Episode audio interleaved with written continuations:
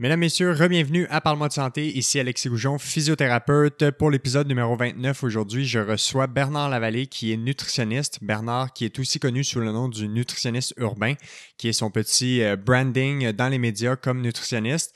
Euh, certains d'entre vous, probablement plusieurs en fait, connaissent déjà Bernard euh, pour ses différentes apparitions dans les médias, que ce soit dans les balados, avec l'écriture de ses livres ou dans ses participations dans les chroniques radio ou dans des émissions de télé.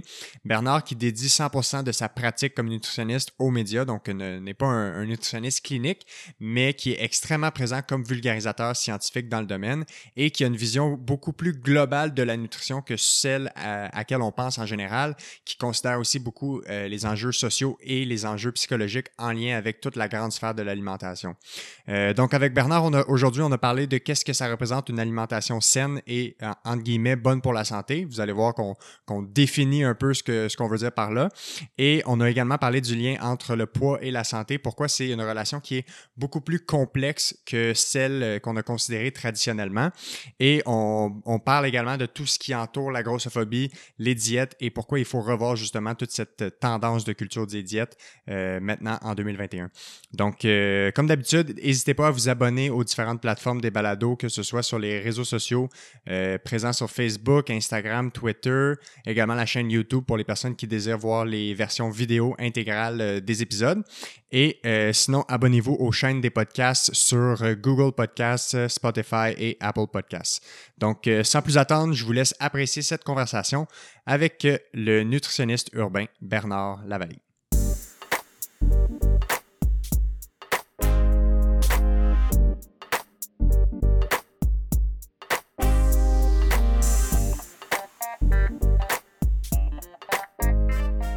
OK, on est parti. Bernard Lavallée, bon matin, comment ça va? Bonjour, ça va super bien, toi? Ça va super bien. Merci d'avoir accepté l'invitation. Ça faisait longtemps qu'on avait planifié ça. C'était-tu comme avant la pandémie? Oui, exactement. on avait planifié ça, je pense. En fait, je pense en octobre dernier, ça fait quasiment un an. avant la, fameuse deuxième vague. puis finalement, tout était ben, beaucoup trop compliqué et finalement, il fallait rester chez nous encore une fois. je suis content de te recevoir ce ben, matin. Moi aussi. Ça me fait plaisir. Puis c'est vraiment. Aujourd'hui, il y a un sujet qui me passionne qu'on va parler. En fait, entre guillemets, une nouvelle passion, la nutrition, qui est comme une révélation pour moi de mhm. plein de choses que je prenais pour acquis en termes de, knowledge et de, faits, puis vraiment qui ont été challengés. Euh, entre autres, dans la dernière année, il y a beaucoup de mouvements qui se sont levés dans le domaine de la nutrition, dans mhm. le domaine des diètes. Euh, avant qu'on se lance dans le vif du sujet, certains te connaissent plus sous le terme, sous le nom du nutritionniste urbain. Ouais. Euh, qu'est-ce que tu fais en 30 secondes? Qu'est-ce que tu fais dans la vie? Comment tu te décrirais? Puis c'est quoi les enjeux euh, pour lesquels tu travailles ou pour lesquels tu. C'est ça. Qu'est-ce que tu fais? Si j'ai à me décrire vraiment vite, je suis nutritionniste, mais je travaille dans les médias. Je fais de la vulgarisation scientifique. Fait que mon, ma job, c'est vraiment d'utiliser tous les médias différents pour être capable de passer mes ben, pas passer mes connaissances, mais vraiment faire de la vulgarisation, aider les consommateurs à ne pas se faire avoir par le marketing alimentaire, par l'industrie des diètes, par tout ce qu'on entend finalement en alimentation puis en nutrition. Puis mes intérêts principaux, c'est bien sûr la santé humaine, mais c'est aussi euh, la santé environnementale. Donc l'impact qu'on a sur la planète, puis je te dirais que de façon plus large maintenant, mon intérêt, mes intérêts en alimentation sont plus larges. C'est-à-dire que c'est pas juste la nutrition en tant que telle, mhm. mais l'alimentation, donc toutes les sphères que ça touche, que ce soit culturel, social, mhm. et, peu importe. Ce qui est un peu aussi plusieurs enjeux que les gens n'avaient pas en tête avant. J'imagine qu'on voyait beaucoup la nutrition comme des aliments dans notre assiette, des aliments qui ont un impact sur notre santé. On, fait on faisait beaucoup ces associations-là. Mais les gens maintenant ont ont été peut-être plus éveillés à l'impact de nos choix alimentaires sur l'environnement, mm-hmm. l'impact de, euh, juste des, instances gouvernementales, puis du marketing, puis de tout mm-hmm. l'argent qui est autour de cette, de cette industrie-là sur nos choix alimentaires, puis même encore une fois sur notre santé au final. Mais ben, officiellement, la nutrition, c'est vraiment la science qui s'intéresse au lien entre les aliments et la santé humaine. Mm-hmm. Donc oui, ça reste encore ça, sauf que euh, quand tu regardes euh, tous les messages qu'on entend, c'est plus large. Il y a comme plein de gens qui s'intéressent à la nutrition puis qui veulent influencer la façon dont on mange. Et donc, oui, quand moi je m'intéresse, je dis que je m'intéresse, mettons, à l'impact environnemental des aliments, ben c'est pas de la nutrition en tant que telle. C'est Ouais, juste que moi, je m'intéresse à l'alimentation dans son ensemble. Puis je pense que comme nutritionniste, j'ai comme une certaine responsabilité de pas voir la- les aliments comme juste des nutriments, mais de le voir de façon plus large, Mhm. puis de penser à tous les impacts que ça peut avoir quand, quand je conseille à quelqu'un ce qu'il devrait manger ou pas. Là. Ouais. Mais on en reparlera éventuellement parce qu'il y a, y beaucoup de liens que toi tu fais en lien avec comment tu vois beaucoup plus large que juste les aliments et la Mhm. nutrition. Puis moi, depuis mes années de pratique, comment mon ma façon de voir les blessures et la douleur et la physiothérapie et même juste la santé publique en Ouais. général a complètement shifté. Euh, souvent, je dis que maintenant, guérir les blessures, c'est plus une question de comment il faut faire, c'est plus une question de comment on gère les êtres humains en douleur et en blessure Qu'est-ce que tu veux dire? dans le sens où euh, quelqu'un qui a mal au dos, OK, euh, on, on- on en, on en voit beaucoup, c'est une, une des blessures, entre guillemets, ou une des douleurs qui fait le plus souffrir en termes de douleur chronique. Mhm. Guérir un mal de dos, comme la blessure, le tissu, la pathologie, c'est facile. C'est vraiment facile. Ouais. On si sait si comment un faire. petit muscle dans un pot, ce serait vraiment facile. Exactement. OK? Mais guérir Madame X qui a un mal de dos, qui est en arrêt de travail, qui se fait appeler chaque semaine par son employeur pour y faire de la pression pour revenir au travail, qui en plus est monoparental et qui a un conflit avec son adolescente parce qu'elle est en crise d'adolescente, Mhm. et qui en plus connaît son oncle qui a déjà eu un cancer lombaire dans le bas du dos. Donc, tous ces éléments-là s'en vont dans le même tiroir qui est Mhm. la perception que a cette madame-là sur sa douleur lombaire. Fait que c'est tellement multifactoriel, puis c'est là qu'on rentre dans la sphère, tu sais, biopsychosociale de tout ce qui peut influencer une douleur et une blessure pour moi parce que c'est ce que je connais. Ouais. Mais toi aussi, dans ton, dans ton domaine en nutrition, les, les, les notions sociales et les notions psychologiques et les notions physiques sont tout, en, tout autant importantes les unes que les autres dans ce que toi tu fais en nutrition. Absolument. Puis tu vois, je trouve ça intéressant parce que moi, évidemment, je fais pas de, de clinique du tout. J'en ai jamais Mhm. fait de ma vie à part dans mes stages à l'université. Puis c'est là que j'ai réalisé. En fait, ça, je, je le dis souvent quand même parce que la raison pour laquelle je n'ai pas choisi la voie, ben, il y avait plusieurs raisons, mais une des raisons pour lesquelles j'ai choisi de ne pas travailler en clinique ou avec des patients, des clients, c'est que j'avais peur de Mhm. fucker les gens. Ouais. Puis que j'ai réalisé que mes connaissances étaient sur comment traiter un corps Ouais. avec des aliments qui contiennent des nutriments. Mhm. Ben, c'était ma perception, encore une fois. Mais quand j'ai terminé mon bac, je me suis dit, puis je pense qu'on a eu comme un dernier cours à la fin où est-ce que c'était de la consultation, puis j'ai fait, euh, attends, mais il y a tout l'aspect psychologique Ouais. aussi. Puis j'ai fait, mais non, si je dis que- quelque chose à quelqu'un, ça peut être interprété de 12 façons différentes. Ça- En tout cas, bref, je n'ai pas besoin de, de, de ouais, ouais, l'expliquer. je comprends. Grosso absolument. modo, euh, donc bref, même si je fais pas de consultation, mes messages sont quand même teintés de ça, c'est-à-dire que moi, je parle à des êtres humains qui vivent dans la vraie vie. Je parle pas à des êtres théoriques ou à des corps. Je parle, Mhm. à, à- je parle des êtres humains dans la vraie vie qui ont toutes leurs connaissances différentes, qui ont toutes leurs vies différentes, qui ont plein d'aspects sociaux, psychologiques et tout ça. Donc, j'essaie toujours de prendre en compte tous ces aspects-là dans tous les messages que je vais dire Mhm. je peux pas juste me baser sur la science de la nutrition pour donner des conseils. Pour moi, c'est totalement incomplet de faire ça. Ouais, puis tu vois, même moi, dans, dans, dans ce que tu dis, moi, je me reconnais dans le sens où j'ai les mots que j'utilise, je les considère tellement importants et avec un pouvoir potentiel. Absolument. Autant un pouvoir potentiel néfaste que positif. Ouais. Les mots que je peux dire peuvent changer la vie de quelqu'un Ouais. de façon positive à penser que, ah, finalement, c'est pas grave, puis je peux courir. Mhm. Je vais pas détruire mes genoux en courant. Ouais. Mais d'un autre côté, si je dis à quelqu'un, en ce moment, chaque fois que tu fais beaucoup de tâches avec le dos arrondi, c'est ça qui irrite ta blessure. Fait que temporairement, il faut que tu fasses un peu moins de dos, de dos rond.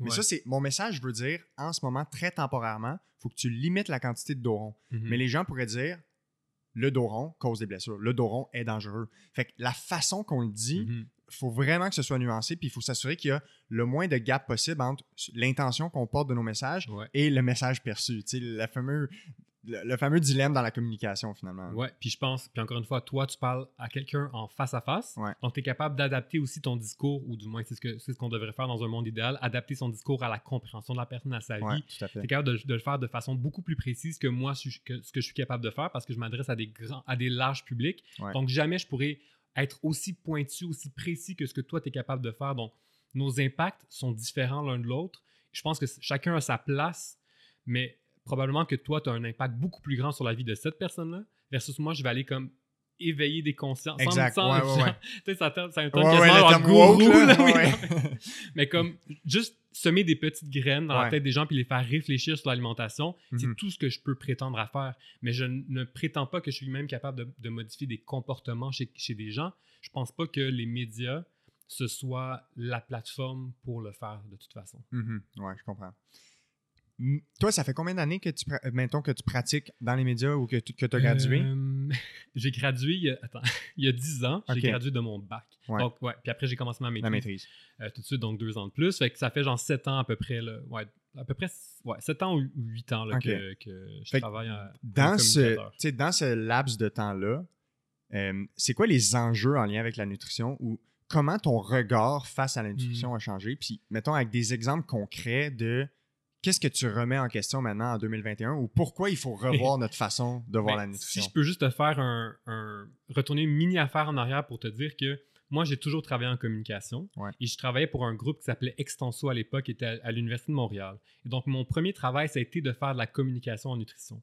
Et ce qui m'a amené par la suite à partir mon blog puis à commencer à faire mes propres trucs, c'est parce que j'avais des irritants dans Mhm. la façon dont on me demandait de communiquer la Mm. nutrition. Donc, un, exemple, là, parce que pour moi, c'est. Puis c'était très années 90, années 2000, là, c'était très dans cette période-là, c'était correct, c'était comme ça qu'on en parlait, mais c'était de dire, mettons, OK, on va regarder, je sais pas, la caféine et son impact sur le sport, la caféine Ouais. et son impact sur le sommeil, la caféine. hein? Puis c'était genre, tu as 12 articles sur la caféine et chacun des impacts que ça peut avoir sur chacun des. Là, je te donne un- une molécule, ouais. mais imagine le nombre de vitamines, de minéraux, de tout ce que tu peux faire. Donc pour moi, je me disais, mais attends, là, on mange pas de la caféine, on mange pas du magnésium, ça marche pas. Puis Mhm. comme moi, là, comme si j'ai 12 articles sur le magnésium, puis qui disent toutes des choses différentes parce que un va dans un sens, pas parce que c'est bon pour telle chose, puis c'est Ouais. pas bon pour telle. Qu'est-ce que je suis censé comprendre? Donc, ça fait partie des trucs qui m'ont qui m'irritaient un peu puis qui m'ont fait communiquer d'une manière différente puis d'une façon qui était plus globale, si on veut, Ouais. ou, euh, ou le terme qui est comme plus, qui est pas bien vu mais holistique. Ouais, ouais, ouais. Donc, Mais c'est vrai des- qu'il y a une, une- une not- co- connotation péjorative ou négative, Ouais. ce terme-là. Pourtant, c'est simplement de voir dans son ensemble. dans son ensemble. Ouais, c'est vraiment de- d'essayer de voir à- au complet. Puis la médecine aujourd'hui ou la, la santé, on le voit de façon très réductionniste. Mhm. En nutrition, on appelle ça le nutritionnisme. Ouais. Donc vraiment de regarder juste des petites choses, donc des nutriments, des molécules. Mais la- le domaine de la santé souvent est très réductionniste, c'est-à-dire qu'on regarde tout quelque chose. On est rendu plein de professionnels dans plein de domaines différents. Mhm. On a chacun notre spécialité. C'est normal. parce Souvent, on que- se parle pas. Mais c'est ça. Ouais. On se parle pas, donc on regarde chacun des, des aspects différents, puis on n'est pas capable de les intégrer ensemble, puis de, de se dire, ben, à la fin, c'est une personne qu'on traite, c'est pas genre justement un dos, un estomac. un- Ouais. Donc, euh, moi, j'essaie vraiment d'avoir une vision un petit peu plus globale. Évidemment, je, je reste dans mon champ d'expertise, l'alimentation, mais d'essayer de le voir comme d'autres aspects de la vie, puis pour moi, c'est vraiment important. Tu as parlé de nutritionniste, justement. Tu as déjà parlé de ça beaucoup sur les différents plateaux auxquels tu es invité. Ouais. Concrètement, d'où ça vient? Qui qui a, qui a créé ce terme-là ou ce concept-là? Ouais. C'est quoi des exemples concrets, même en lien avec comment le marketing alimentaire a utilisé le nutritionniste pour nous faire avaler plein de croyances et de façons Mhm. de voir la nutrition? Ouais, donc le nutritionnisme, c'est un concept qui a été développé par Georgie Skrinis. C'est un professeur de politique alimentaire à l'Université de Melbourne en Australie. OK. Euh, je ne pourrais pas dire exactement quand il a développé ce concept-là. Ça fait au moins 10 ans. Comme son livre Nutritionism est sorti en 2013, mais il avait déjà écrit le- dans la littérature scientifique sur le sujet auparavant. Donc, euh, euh, puis tu vois, il y a d'autres penseurs, d'autres personnes qui ont réfléchi à ça puis qui ont, qui ont trouvé d'autres termes qui sont sortis un peu en même temps. là. Tu vois que tout le monde était comme travaillé à tâtons, Ouais. euh, genre le réductionnisme nutritionnel, mettons. Ok, Mais qui c'est est le le même genre de concept. concept. Alors, c'est quoi le nutritionnisme? C'est vraiment de... En fait, c'est né en même temps que la nutrition. Parce que je t'ai dit, la nutrition, c'est l'impact des aliments sur la santé. Mais réalistement, c'est pas ça. Réalistement, la nutrition, c'est la nutrition, elle est née quand on a découvert que dans les aliments, il y avait des nutriments, donc des Ouais. vitamines, des minéraux. Puis que si on mangeait les bonnes quantités de ces nutriments-là, ça allait avoir des impacts sur la santé. Puis au départ, ça a vraiment bien fonctionné parce qu'on était dans une période où on avait des carences nutritionnelles. Donc, tu sais, le scorbut, Ouais, le ouais, rachitisme, le beriberi, c'est des, maladies euh, qui, qui avaient beaucoup dans les populations. Puis qui était causé parce qu'il manquait une vitamine, mettons. C'était une carence. Une carence, Ouais. exactement. Donc, mettons, le scorbut, c'est la carence en vitamine C. Donc, quand on a découvert que dans les aliments, il y avait de la vitamine C, puis qu'on pouvait guérir ça en simplement donnant une molécule, on s'est dit, wow, la nutrition, c'est merveilleux, c'est magique. Enfin, on, on a enfin découvert qu'est-ce qui, qu'est-ce qui avait des impacts sur la santé, puis avec, si on est capable de trouver exactement les bons ratios de nutriments, puis les bonnes choses à donner aux gens, on va guérir toutes les maladies du monde, on va être capable de tout régler. Finalement, un peu comment on, comment on développe un médicament. Problème, c'est une maladie, une molécule, on règle le problème. Ouais, puis tu sais, je suis vraiment pas un pro des médicaments parce que tu sais, je sais que souvent il y a comme plus qu'une voie d'action Ouais, ouais, à peu près à n'importe quelle molécule, mais, mais grosso modo, oui, c'est un peu le même genre de principe. Donc à l'époque, ça a vraiment bien fonctionné, mais notre réflexion sur la nutrition est restée dans le même concept. Et donc, même quand les maladies chroniques ont commencé à apparaître dans les sociétés, donc maladie du cœur, cancer, diabète, mais puis encore aujourd'hui, on continue à réfléchir à la nutrition de la même façon, c'est-à-dire qu'on se dit, ben, il faut trouver c'est quels nutriments qu'on devrait donner ou quels Mhm. nutriments qu'on devrait enlever pour guérir ces maladies-là.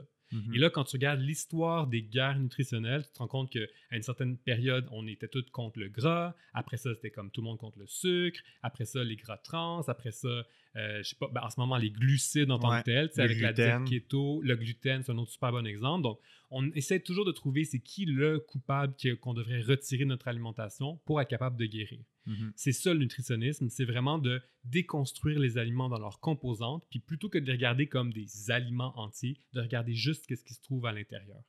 Puis le marketing alimentaire, ben, on peut, ouais, tapons sur la tête du marketing alimentaire en premier, ouais, on va taper ouais. sur, ma- tête de profession après ça, mais le marketing alimentaire a beaucoup réutilisé ça pour vendre des produits. Donc, par exemple, euh, je sais pas moi, un produit qui va dire sans sucre ajouté ou qu'on va dire très bonne source de calcium, très, très- des trucs comme ça. Donc, vraiment, on va mettre de l'avant des nutriments pour t'encourager à les consommer. Mais même au-delà du marketing de l'industrie agroalimentaire, on le retrouve dans plein d'autres sphères de nos vies. Euh, moi, je pense justement à ma profession quand on utilise des, des expressions, quand on parle, mettons, de protéines végétales. On va Ouais. dire, on mange pas des protéines végétales, on mange des légumineuses, du tofu, du Mm. tempeh.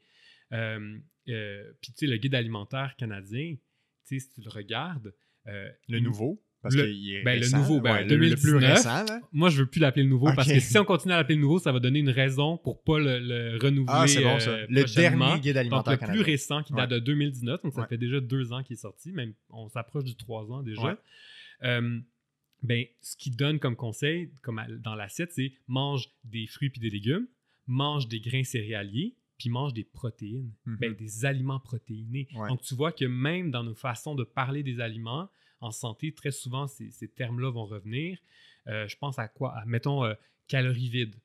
tu as sûrement déjà entendu ça, des Absolument. aliments à calories vides. Ça veut Ouais. dire quoi? Ça veut dire des aliments qui ont beaucoup de calories, mais pas beaucoup d'autres nutriments qui seraient Ouais. bons pour la santé. Mais ça n'a pas rapport. C'est vraiment Ouais, des termes qui sont nés avec le nutritionnisme. C'est des façons qu'on utilise pour essayer peut-être de vulgariser, mais ça marche pas. Ou un autre truc qui- que moi j'entends beaucoup, beaucoup en nutrition, puis euh, si tu reçois des nutritionnistes, ben, en tout cas, je- sans partir de débat, mais en nutrition sportive, très souvent, je le vois passer, c'est comme combien de protéines tu devrais manger? Ouais. Puis on dit qu'il faut que tu manges 0.8 grammes de protéines par kilo.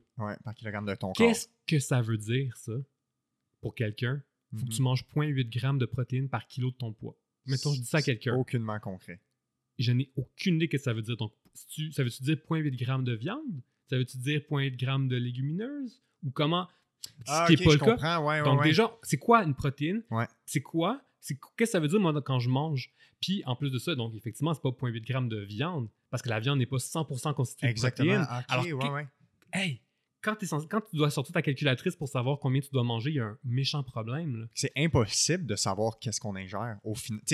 Aussi précisément qu'on prétend pouvoir le faire, par exemple, Ouais. dans, dans le monde de la diète, du calcul, euh, Ouais. des journaux alimentaires, même quand on, on pèse nos aliments, je suis sûr que la même pomme du même poids, deux pommes du même poids peuvent contenir complètement, ben pas complètement différent, mais une variété en termes Mhm. de proportion, puis qu'il y a une marge d'erreur dans tous les nutriments, entre guillemets, Absolument, parce que des aliments, c'est quoi? C'est des, des organismes vivants Mhm. à la base. C'est des plantes ou des animaux qui ont vécu dans un environnement quelconque, puis qui ont été transformés d'une certaine façon. Puis à chacune de ces étapes-là, tu peux avoir des modifications dans la quantité de nutriments qui vont se retrouver à l'intérieur. Un exemple que moi je donne très souvent, c'est celui des pommes, justement, Ouais. parce que tu prends le même pommier, puis le- la pomme qui a poussé au bout de la branche, puis celle que- qui a poussé au milieu de l'arbre, donc la même branche du même pommier n'aura pas la même. Il n'y aura pas les mêmes teneurs, mettons, en vitamine C Ouais. à l'intérieur de la pomme. Donc, quand tu arrives à l'épicerie, tu n'as aucune idée de combien de nutriments tu as à l'intérieur de tes aliments, de un. De deux, même sur les aliments transformés qui ont un- une étiquette, parce qu'on l'a, là, l'étiquette Ouais, la valeur nutritive. de la ouais, exactement, qui vont nous dire combien de nutriments se retrouvent à l'intérieur de certains nutriments Mhm. choisis en passant, ça c'est autre chose, c'est un Ouais. portrait très partiel de la valeur nutritive des aliments. Ben, il y a une marge d'erreur de 20% De là-dedans. 20% Oui, parce Wow. que c'est impossible de se dire qu'on va avoir exactement le bon chiffre parce qu'il y a une variation naturelle qui se produit dans les aliments. Fait que si, mettons, je dis n'importe quoi, mais quelqu'un fait un yogourt aux fraises avec des vraies fraises, puis que pendant, euh, pendant l'été au Québec, il prend des fraises du Québec, puis que pendant l'hiver, il prend des fraises de la Californie parce qu'on n'a plus de fraises du Québec, ben, ça va changer la valeur nutritive, c'est sûr Ouais, ouais, c'est ouais. des produits différents. Là. Donc, c'est un exemple, mais c'est juste pour te dire que comme consommateur, même je vais vous dire comme mangeur, donc comme personne qui mange, on n'a pas, on ne sait pas combien de nutriments on ingère. On ne sait pas combien de nutriments sont métabolisés dans notre Mhm. corps parce qu'on a toute une génétique différente. Donc, ça veut dire que moi et toi, on peut manger la même chose, mais on ne va pas absorber la même chose. Donc, pour moi, il faut qu'on enlève cette obsession sur les calories, sur les nutriments, sur les vitamines, parce que c'est comme, on- c'est comme si on fait semblant aux gens qu'ils ont le contrôle sur quelque chose, mais la réalité, c'est qu'ils n'ont pas le contrôle, puis ça amène encore plus de stress, je pense, dans nos vies qu'autre chose. Donc, est-ce que toi, tu serais d'avis de dire que c'est à la limite une perte de temps et inutile et même potentiellement néfaste en lien avec les effets psychologiques négatifs de tout cet aspect-là de calculer, surveiller les nutriments, chercher les valeurs nutritives, s'assurer qu'on essaie d'atteindre l'équilibre parfait alimentaire? Oui et non. Dans le sens où il y a certaines personnes qui ont des problématiques de santé, mettons Ouais. des gens diabétiques, où eux, calculer les glucides, c'est essentiel dans leur traitement, par exemple pour être capable d'ajuster leur insuline ou des trucs comme ça. Donc, donc, oui, en ce moment, il y a certaines personnes pour qui je pense que c'est absolument essentiel, c'est nécessaire, mais je te dis ça, mais en même temps, euh, des personnes diabétiques qui calculent leurs glucides, ça peut aussi amener à des, des problèmes de justement Exactement. de contrôle extrême. Là, tu comprends? Ouais. Donc, c'est une problématique qu'on connaît bien. Ouais. Donc, donc, oui, c'est ça. C'est comme une espèce de mal nécessaire, si on veut. Mais Euh, dans la population générale pense des que- gens en santé moi, je pense que non. D'autant plus qu'on est dans une société euh, où on a accès à une diversité d'aliments. Ouais. C'est-à-dire que quand tu es dans des populations, mettons, où justement il manque d'aliments, parce que, euh, encore une fois, je retourne en arrière, moi j'aime beaucoup l'histoire de la nutrition, mais Ouais. si tu retournes en arrière, là, 1942, premier guide alimentaire, ok? c'est en période de guerre. OK? Hmm. Donc, on manque de nourriture et justement, il faut s'assurer que les gens remplissent tous leurs besoins nutritionnels dans un contexte où il n'y a pas suffisamment de nourriture. Alors là, dans ce contexte-là, oui, c'est pertinent de dire bois un verre de lait, mange une orange parce qu'on sait que c'est nécessaire puis que comme il n'y a pas infini de nourriture, ben on va leur dire qu'est-ce qu'ils devraient consommer pour s'assurer qu'ils ont tout. Mais aujourd'hui, on a accès à une diversité alimentaire qui nous permet de remplir tous nos besoins de manière générale. Puis je pense que justement des conseils aussi niaiseux que de manger beaucoup de fruits et de légumes, puis de manger diversifié, puis de manger à ta faim, ben ça convient, c'est suffisamment simple et ça convient à une très grande majorité de personnes pour remplir tous leurs besoins sans se questionner Mhm. davantage. Donc, en suivant ce que tu viens de dire, le fait que le guide alimentaire est tout le temps construit, conçu dans un dans le, le contexte actuel, ben oui. c'est tout le temps déterminant de quel genre de contexte on est actuel. Mhm. Et c'est dépendant du contexte individuel de chacun, sa capacité à l'appliquer Mhm. plus ou moins bien. Fait est-ce qu'il n'est pas en quelque sorte discriminatoire dans la, dans la mesure où c'est pas tout le monde qui a le même statut socio-économique, Mhm. qui a le même. À la limite, tu sais, je, je t'avais déjà entendu parler que les- il y a certaines origines ethniques qui n'ont pas la même capacité de digérer le lactose, entre autres. Fait dans le, le conseil que le lait était essentiel à une Mhm. bonne santé, en, en quelque sorte, c'est discriminatoire à ce niveau-là parce que c'est même pas 50% des êtres humains sur la planète Terre qui ont la capacité de le digérer, qui sont. Ouais. Il y a plus d'intolérants au lactose finalement que de, de tolérants. tolérant au lactose. Ouais. Fait qu'il y a- il y a- on dirait qu'il y a plein d'aspects comme ça qui rend l'incapacité des gens à Mhm.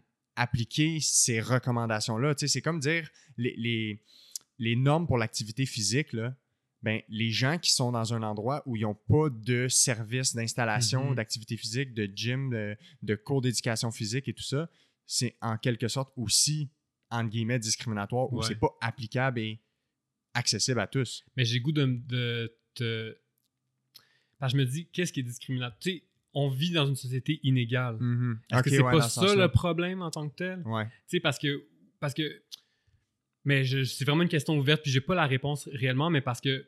Oui, je pense que les outils peuvent être discriminatoires. Donc, le- l'exemple du lait dont tu as parlé, comme je l'utilisais souvent Mhm. justement pour, pour parler de ça, parce que c'est vrai qu'à une certaine période, donc, les recommandations officielles ne pouvaient pas s'appliquer à tous, mais d'un point de vue strictement génétique. là, tu sais. Mhm.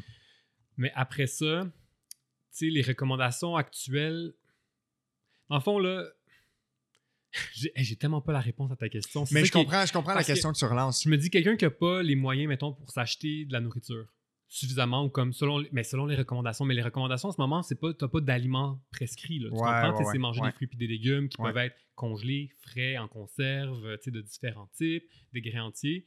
Euh, C'est plus qu'il faut, faut trouver des solutions à ce que ces personnes-là, justement, aient un meilleur moi, je pense que environnement ça. social et économique. comprends, et etc. Ouais, ouais, mais je veux dire, en même temps, je comprends que c'est la réponse facile. C'est comme, ah, ben là, il faudrait que tout le monde soit égal. Ouais, je-. C'est sûr que c'est comme facile à dire, beaucoup plus difficile à appliquer. Mais effectivement, je pense quand même que quand on établit des recommandations nutritionnelles ou alimentaires, il faut penser à toutes les strates de la population puis se dire, OK, est-ce que le message que j'envoie en ce moment, tout le monde serait capable de l'appliquer ou du moins une très grande majorité de la population serait capable de l'appliquer? Mhm. Ça, je pense que c'est important d'avoir ces réflexions-là. Puis, mettons, en ce moment, le guide alimentaire, moi, je le vois pas nécessairement comme étant discriminatoire. Peut-être que dans cinq ans, je vais le regarder d'un autre œil, puis je vais avoir trouvé d'autres. euh, justement, tu sais, comme ça va avoir ouais, évolué. ouais, c'est pour ça que je posais la Mais question en ce moment, ma réflexion, euh, c'est que c'est relativement. Il est beaucoup plus inclusif, du moins que pas mal toutes les autres versions Ouais, auparavant, parce qu'il n'y a pas d'aliments prescrits. Tu Mhm. comprends? Tu peux toi-même choisir les aliments qui t'intéressent. Ouais. Là où je te dirais qu'il y a une critique qui a été faite puis qui est quand même très pertinente, c'est que le guide n'a pas été. euh, le, le- le guide de 2019 n'a pas été euh, modifié justement pour, pour s'adresser aux populations euh, ethniques du Canada. OK, un genre de, de- d'annexe pour des recommandations plus précises? Ou... Ben, carrément des versions différentes. Parce qu'en ce moment, oui. il existe des traductions. Ça veut Ouais. dire qu'ils ont pris le même guide puis a été traduit dans, mettons, plus qu'une dizaine de langues, si Ouais. on veut, qui sont les plus parlées, mettons, au Canada. Mais ça, c'est pas vraiment être plus inclusif d'un point de vue de la diversité culturelle parce que tout ce que tu as fait, c'est prendre quelque chose puis le, le traduire. Ouais. Alors que ce que j'entends de la part, par exemple, de collègues qui sont issus de, issus de ces diversités-là, c'est que, ben non, ça répond pas nécessairement à nous, les, les- nos habitudes alimentaires. Quand moi, je regarde ce- cette assiette-là, c'est une assiette de blanc que je vois. C'est pas une assiette de ma comprends. culture. Ouais. Puis je me reconnais pas dans, par exemple, les aliments qui sont, qui sont mis de l'avant. Donc, Ouais. donc euh, ça, c'est quand même une critique que j'ai beaucoup entendue. Donc, dans ce sens-là, oui. Tu vois, je suis en train de changer mon fusil d'épaule au fur que, je- que, que je réfléchis. Ouais. Mais c'est vrai que oui, ça peut être perçu comme un, un manque d'inclusivité. Euh, mais que moi, je peux pas porter, ou du moins en ce moment, je me, je me considère pas assez, euh, assez instruit dans, dans ce, ce sujet-là Ouais. pour être capable de le porter, mais c'est des critiques que j'entends de la part de collègues qui sont ici justement de, de diversité. Fait que concrètement, là, le, le- le guide alimentaire, comment ils le construisent, c'est en se basant sur les études qui associent certaines façons de s'alimenter, Oui. qui est plus associé à une bonne santé générale. Oui. Qu'est-ce qui dit concrètement ce guide-là? Écoute, C'est simple, apparemment. C'est super simple. C'est vraiment simple. Tu le regardes. C'est grosso modo. Donc, il montre une assiette. C'est la moitié de l'assiette des fruits et des légumes. Un quart de l'assiette des grains entiers. Donc, Par exemple. ben, du quinoa, du riz, du blé, euh, Mhm. bon, etc. Euh, puis un quart de ton assiette qui sont les aliments protéinés, donc euh, des œufs, du lait, du fromage, euh, du yogourt, euh, du tofu, des légumineuses, etc. Mhm. Ça, c'est comme le message principal. Après ça, tu as d'autres. Tu as plein de petits trucs. Là. On, on s'intéresse aussi justement au comportement alimentaire. Donc, euh, on parle du plaisir, de l'importance du plaisir. On parle de l'importance d'essayer de cuisiner en famille, de manger en famille, euh, tu sais, de respecter sa culture. Tu sais, C'est comme Ouais, ces aspects-là ouais. sont quand même là. Euh, et donc, oui, je pense que c'est une vi- vision qui est un petit peu plus holistique que ce qu'on a vu par le passé. qui, qui inclut aussi des déterminants justement bio-psycho. Exact, exact. Ça considère plus que simplement quel aliment nous permet d'avoir notre corps en mais santé. c'est la base, oui. Mais Ouais. il reste que c'est la base. Et il ne faut pas oublier que le guide alimentaire, c'est un outil de santé publique. Ouais. Donc, ça sert principalement à aiguiller les programmes de santé publique en nutrition, à les, ce qui est cuisiné dans les hôpitaux. Donc, veut, veut pas, euh, moi je pense à un centre hospitalier, mettons, ou, euh, ou des écoles qui vont cuisiner en se basant sur le guide. On s'entend que c'est des aliments qui s'intéressent. Oui, absolument. Donc, euh, donc, je pense que ça reste quand même le cœur du guide, même s'il y a des phrases externes, si on veut, comme qui sont importantes, parce que chaque phrase, je pense, est super importante dans un outil gouvernemental parce que ça a un poids. Mm-hmm.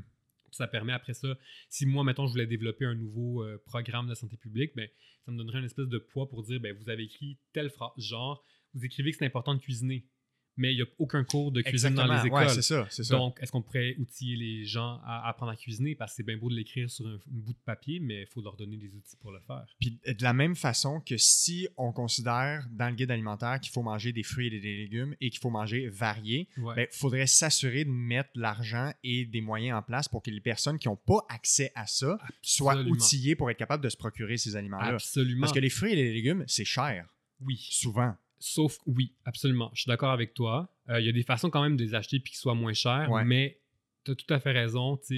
Euh, il y, a des barrières financières, mm-hmm. des barrières physiques, donc euh, géographiques en fait. Donc, quand tu vis dans un désert alimentaire, ça veut dire un endroit où, là, je me souviens plus des distances exactement, là, mais je pense que c'est comme un kilomètre de distance en ville. Si tu n'as pas de supermarché, puis que les seuls endroits pour t'approvisionner en aliments, c'est des dépanneurs, des restaurants de fast-food, euh, donc, tu vis dans un désert alimentaire. OK, ouais, c'est un concept euh, qui existe. Ouais, puis c'est des barrières à aller t'acheter des aliments frais parce que tu n'as pas de magasins qui sont proches. Puis très souvent, tu ne seras sûrement pas surpris de l'apprendre, mais les déserts alimentaires, c'est majoritairement dans des quartiers qui sont défavorisés. Donc, les gens, mettons, si tu n'as pas de voiture, puis il faut que tu déplaces plus qu'un kilomètre, ben, tu pourras aller faire ton épicerie, puis là, tu reviens, tu imagines une, une, madame de, je sais pas, là, 65 ans, là, toute seule, doit aller faire l'épicerie puis qui doit marcher un kilomètre avec des gros sacs en plein hiver? Non, là. Non, c'est un non-sens. Exactement. Donc, euh, il y a des barrières. Donc, ça, c'est plus les facteurs environnementaux qui affectent l'accès à la saine alimentation. Puis oui, c'est des problèmes qui sont super importants puis sur lesquels on doit travailler davantage. Ouais, puis c'est même là où je vois un lien avec la façon qu'on construit nos villes d'un point de vue mm-hmm. urbanisme. Tu sais, J'écoutais un, un, podcast cette semaine, puis j'ai oublié son nom, là, euh, j'ai envie de dire Catherine Lemay, mais je suis pas sûr si c'est elle, c'est une ingénieure euh, à la Polytechnique, puis elle, travaille beaucoup sur tout ce qui est euh, transport. Tu sais, mettons, elle, a fait l'étude sur la ligne rose pour Montréal, mm-hmm. euh, comment on construit les quartiers, comment on conceptualise les villes, mm-hmm. puis elle s'intéresse beaucoup au futur puis les impacts environnementaux, mais pas juste une histoire de on va avoir des voitures électriques, parce que en gros, il va falloir réduire éventuellement le nombre de voitures. Si on a des voitures, on va aimer mieux qu'ils soient électriques, mais à puis la façon qu'elle voit aussi, puis qu'elle disait ça, puis le lien avec l'alimentation, c'est que tous les, commerces ou tous les besoins de proximité devraient justement être de proximité. Fait mm-hmm. une pharmacie, une épicerie, euh, une boulangerie, peu importe, ça devrait être dans un rayon de 15 minutes d'accessibilité à la marche. Mm-hmm. On construit des quartiers où tous les gens sont isolés, puis pour sortir de ce quartier-là, ils doivent être en voiture. Puis là, tu sais, quand on parle de holistique, puis qu'on parle de voir la nutrition comme un aspect global, ben, c'est le lien avec l'environnement, c'est le lien avec euh, comment les gens ont une accessibilité facile ou non à tous leurs services. Mm-hmm. Moi, ici, je n'ai pas d'épicerie à distance mm-hmm. de marche. J'ai un, un, dépanneur ou une toute petite épicerie. Fait que, oui, je peux y aller en vélo puis transporter plein de sacs, mais si je fais une épicerie par semaine puis que je rentre quatre sacs, il faut que j'y aille en voiture. C'est pas si loin que ça, mais trop loin pour y aller à pied. Puis t'es en forme. Exactement. Encore là, certains diront, tu pourrais quand même y aller à pied, puis ils ont raison, mais après ça, il faut, que ce soit facile. Si on ne donne pas l'accès mm-hmm. facile aux gens, de voici les recommandations. Maintenant, mhm. on va vous aider à ce que ce soit facile de les appliquer. Mhm. C'est la même chose avec l'activité physique. Je l'ai déjà dit dans le podcast, mais on dit qu'il faut faire 150 minutes d'activité physique par semaine, mhm. ce qui est comme 22 minutes par jour. Mais pourquoi on n'a pas une période de 20 minutes par jour au primaire, secondaire, au cégep, à l'université, où c'est obligatoire au travail? pourquoi les employeurs ne paient pas automatiquement des bureaux de travail qui se lèvent, qui sont debout, euh, des bureaux de travail sur des tapis roulants, sur des vélos? Il faut que ce soit facile et accessible pour les gens si on veut qu'ils instaurent ces habitudes de vie-là qui vont être associées à une meilleure santé. Puis tu vois, ça, ce que je trouve intéressant, c'est que ça ouvre le sujet à responsabilité individuelle versus responsabilité de la société. Ouais, collective. Puis très souvent, euh, en alimentation du moins, on met la responsabilité sur les épaules des individus. Donc on dit, il faut que tu manges ça, pour être en santé, il faut que tu fasses ci, il faut que tu fasses ça. Puis les prescriptions alimentaires sont très larges aujourd'hui, donc il faut que tu manges végé, bio, local. Il Ouais. ne faut, pas que tu- faut pas que tu gaspilles, faut pas que. bon, C'est tellement Donc, complexe. On donne, ex- on, a- on donne beaucoup, beaucoup de consignes ou de conseils pour dire voici comment tu devrais manger. Donc, tout ça, c'est c'est sur la responsabilité des épaules des individus. C'est une charge mentale, ça Ouais. amène du stress. Mais plus j'avance dans mon domaine, plus je réalise comme non, il faut qu'on se batte pour mettre la responsabilité sur les épaules du gouvernement. Puis de- parce que c'est eux qui ont le gros bout du bâton en réalité, puis qui peuvent faciliter justement tous ces comportements-là. Puis il y a tellement d'aspects qui pourraient être améliorés, comme justement ceux- dont tu as parlé, c'est des super bons exemples. Euh, en alimentation, euh, dans l'urbanisme, mettons, là, donc il y a la, la question des déserts alimentaires, donc oui, d'avoir des, des commerces de proximité, la question de l'agriculture urbaine aussi, Ouais. de faciliter ça pour que les gens puissent cultiver, puissent manger des aliments, euh, l'accès à des jardins communautaires. Euh, donc, tout ça, c'est dans, dans les mains des décideurs, en Ouais. réalité, pas sur les épaules des individus. Puis, ça faciliterait des choix alimentaires qui seraient meilleurs pour notre santé publique, pour l'environnement, mais sans mettre une pression supplémentaire sur les épaules de quiconque. Ouais. Puis ça, pour moi, je pense qu'on doit vraiment, vraiment commencer à creuser davantage là-dessus, puis en, en parler. Parce qu'on en parle très peu dans les médias. Puis moi-même, dans ma, dans ma carrière, quand on me demande de faire des chroniques, j'ai quelques, quelques mandats ou quelques contrats où est-ce qu'ils me laissent de plus en plus parler de comme du capitalisme, Ouais, puis ouais, ouais, genre ouais. de- du gouvernement, puis comme, puis je sais qu'ils le font pour me faire plaisir parce qu'ils sont comme, oh boy, ok, on va encore le- entendre un rant sur le capitalisme de Bernard, mais Je pourrais en dire long aussi dans mon domaine là-dessus. que- mais la plupart du temps, c'est pas ça qu'on veut que je fasse. Ce qu'on veut que, que je fasse, c'est que je dise qu'est-ce que je mets dans ma boîte à lunch ou qu'est-ce que je fais pour ci puis pour ça. Je le fais de moins en moins parce que moi, ça m'intéresse de moins en moins, mais c'est ça qu'on recherche des nutritionnistes. Mais qu'est-ce que ça fait, ça? C'est que ça met toujours la responsabilité sur les épaules des individus. Mhm. Puis ça, ça me gosse de plus en plus. Mais je- ça me fait penser, je te donne un parallèle là, avec, avec mon métier. Quand les gens sont en, euh, en blessure ou en arrêt de travail, puis que c'est un- c'est une blessure au travail, OK? Les, les gens qui sont employés au Québec ont, sont couverts par la CNESST. Mhm. Fait qu'ils sont blessés, sont couverts par la CNESST pour leur salaire, pour leur physiothérapie s'ils en ont besoin.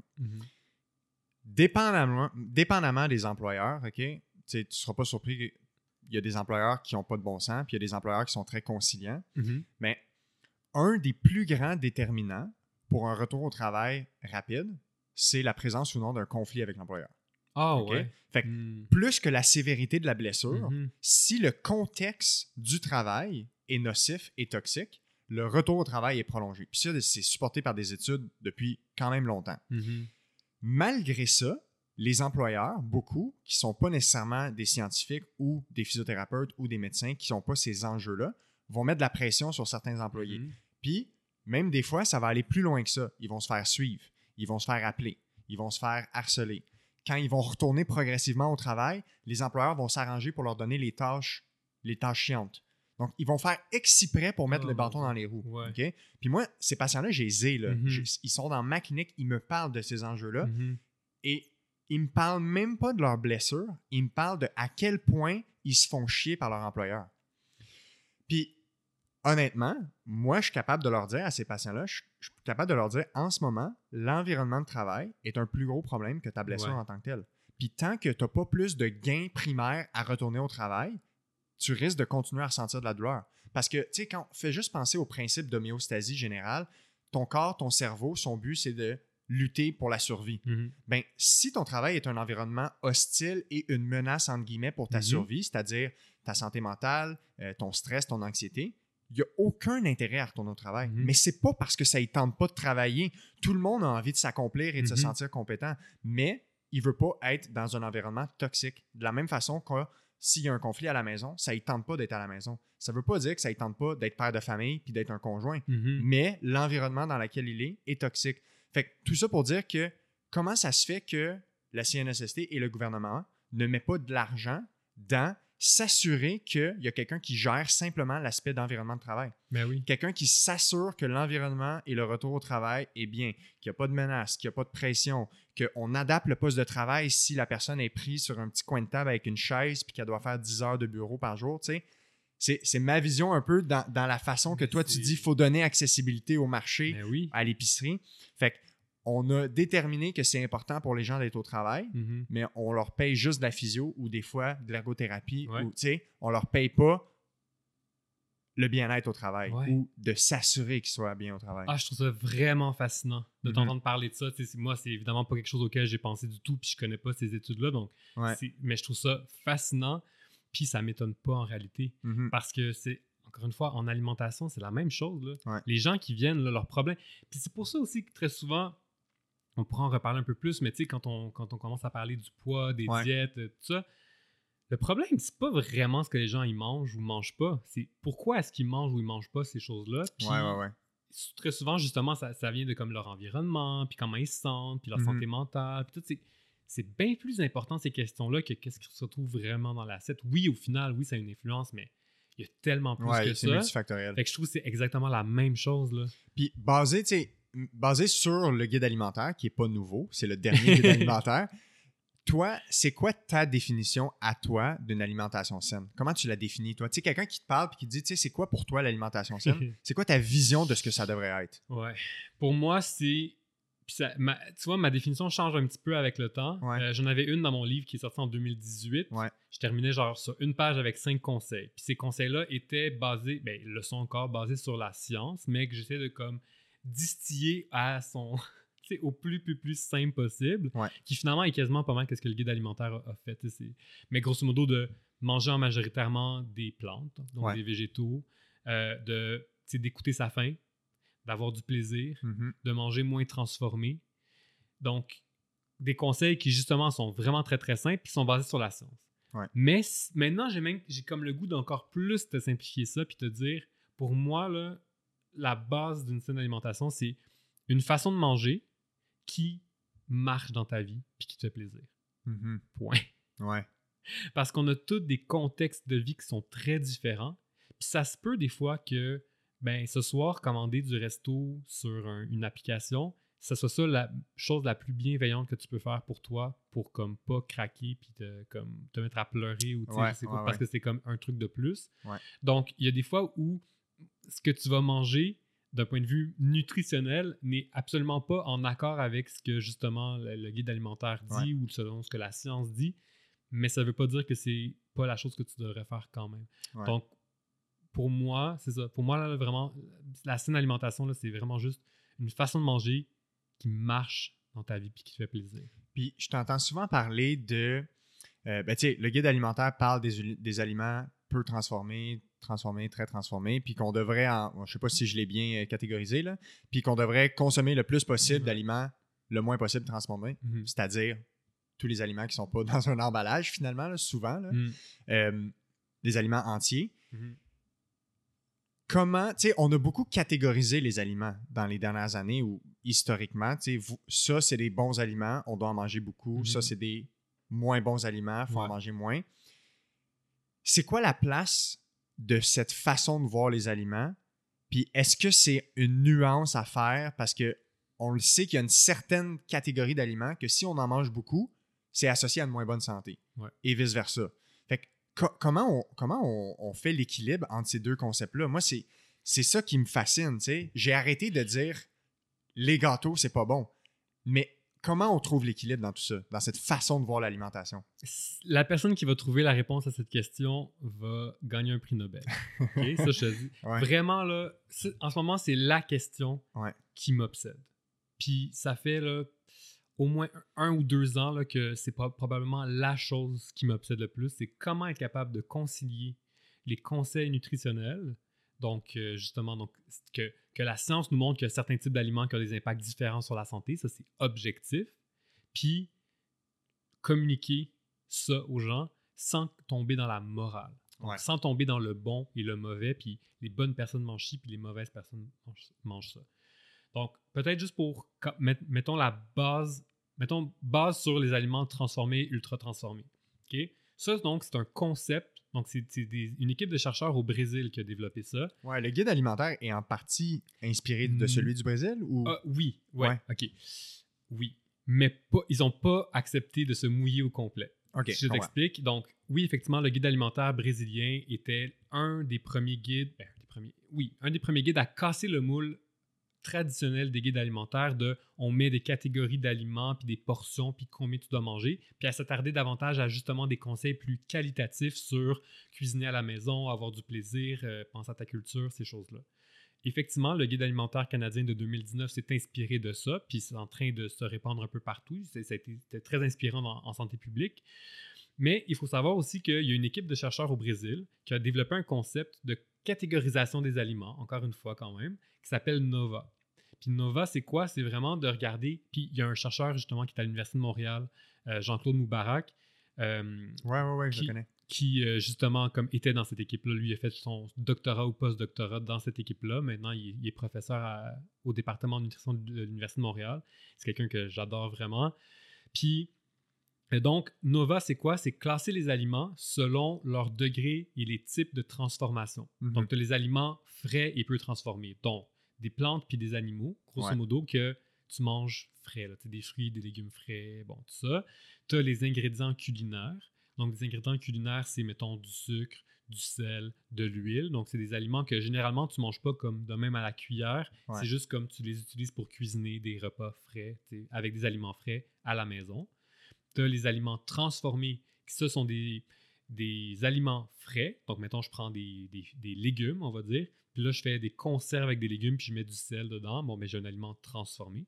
Puis finalement, tu as des aliments ultra transformés, un terme qu'on a entendu beaucoup plus dans les dernières années. Puis des aliments ultra transformés, ça, c'est toutes des formulations industrielles qui contiennent très peu d'aliments frais et qui contiennent surtout des ingrédients culinaires et des produits très, très, très transformés, raffinés et qui subissent des transformations que tu pourrais pas faire toi-même à la maison parce que ça peut juste se faire en usine. Mais ça, c'est quoi ces aliments-là? C'est donc les gâteaux, les biscuits, les bartons, les céréales à déjeuner, la crème glacée, les repas prêts à manger. Euh, bref, une bonne partie de ce qui se retrouve à l'épicerie, on ne va pas se le cacher, dans les allées du centre, de manière générale, dans des emballages. Ces aliments-là, souvent, ont justement des emballages très attrayants, très colorés. Avec des euh, bonhommes. Avec des bonhommes ou euh, des allégations santé aussi, très souvent. Donc, plein de mots écrits pour nous inciter à les, à les acheter. Puis, grosso modo, donc ça fait quand même, j'ai goût ça ça fait quasiment au moins 10 ans là, que Nova existe et qu'on s'y intéresse beaucoup, de plus en plus en sciences. Puis toutes les études continue de pointer à peu près dans la même direction. Les gens qui mangent plus d'aliments ultra transformés sont en moins bonne santé que ceux qui en mangent moins. Est-ce qu'on considère là-dedans le restaurant? Euh, ben, ça dépend. Où est-ce que ça rentre là-dedans? Donc, ça dépend vraiment des types de restaurants. Puis justement, le guide, je me souviens plus si le guide alimentaire canadien en parle. C'est drôle, mais le guide brésilien, lui, fait vraiment la distinction. Donc, euh, un restaurant qui cuisinerait des plats comme à la maison, c'est ça. Ben, c'est pas la même chose qu'un restaurant de fast-food. Ouais, exact. C'est pour ça. Donc, on s'intéresse vraiment à la nature des aliments. Donc, si tu penses à, mettons, si tu prends une pomme, donc une, une, pomme entière, du jus de pomme, une tarte aux pommes, ou genre, euh, je sais pas, un biscuit à la pomme, euh, tu sais, ça va pas avoir le même impact sur ta santé. Donc, c'est vraiment sûr. Donc, un restaurant de fast-food rentrerait généralement dans des aliments ultra transformés. Mm-hmm. Et ce qui est intéressant aussi avec Nova, c'est que c'est un peu plus holistique comme, comme façon de le voir. Du moins, ça nous aide à sortir du nutritionnisme. C'est-à-dire que plutôt que de continuer à considérer les aliments comme notre guide alimentaire le fait en ce moment, donc des fruits puis des légumes, des grains céréaliers puis des, euh, puis des aliments protéinés, donc basés sur les nutriments, on se base sur la transformation que les aliments subissent. Donc, c'est une autre façon de le voir. Peu importe l'aliment en tant que tel. C'est son degré de transformation. C'est vraiment le degré et les types de transformation. Et donc, peu importe euh, les nutriments qui contiennent à l'intérieur, c'est pas ça l'important, c'est vraiment comme comment il a été transformé. Donc ça, c'est intéressant parce que ça nous permet de, rejeter le, nutritionnisme, puis de se dire, en fait, même pas de le rejeter. Pourquoi je dis que c'est holistique, c'est que ça fait des décennies qu'on a plein d'études qui pointent le sucre, qui pointent le gras, mm-hmm. qui pointent, ou mettons les gras trans, les gras saturés, comme plein de nutriments différents mais jamais à eux seuls, ils sont capables vraiment d'expliquer les problèmes de santé. Mhm. Mais Nova prend toutes ces données-là, puis dit, ben, c'est quoi les aliments qui contiennent beaucoup de sucre, beaucoup de gras, trans, beaucoup de transformations? Whoop, on a une catégorie d'aliments, puis on se rend compte que ben, c'est ces aliments-là, probablement, qui, Donc, c'est plus holistique parce que c'est basé sur des décennies de recherche.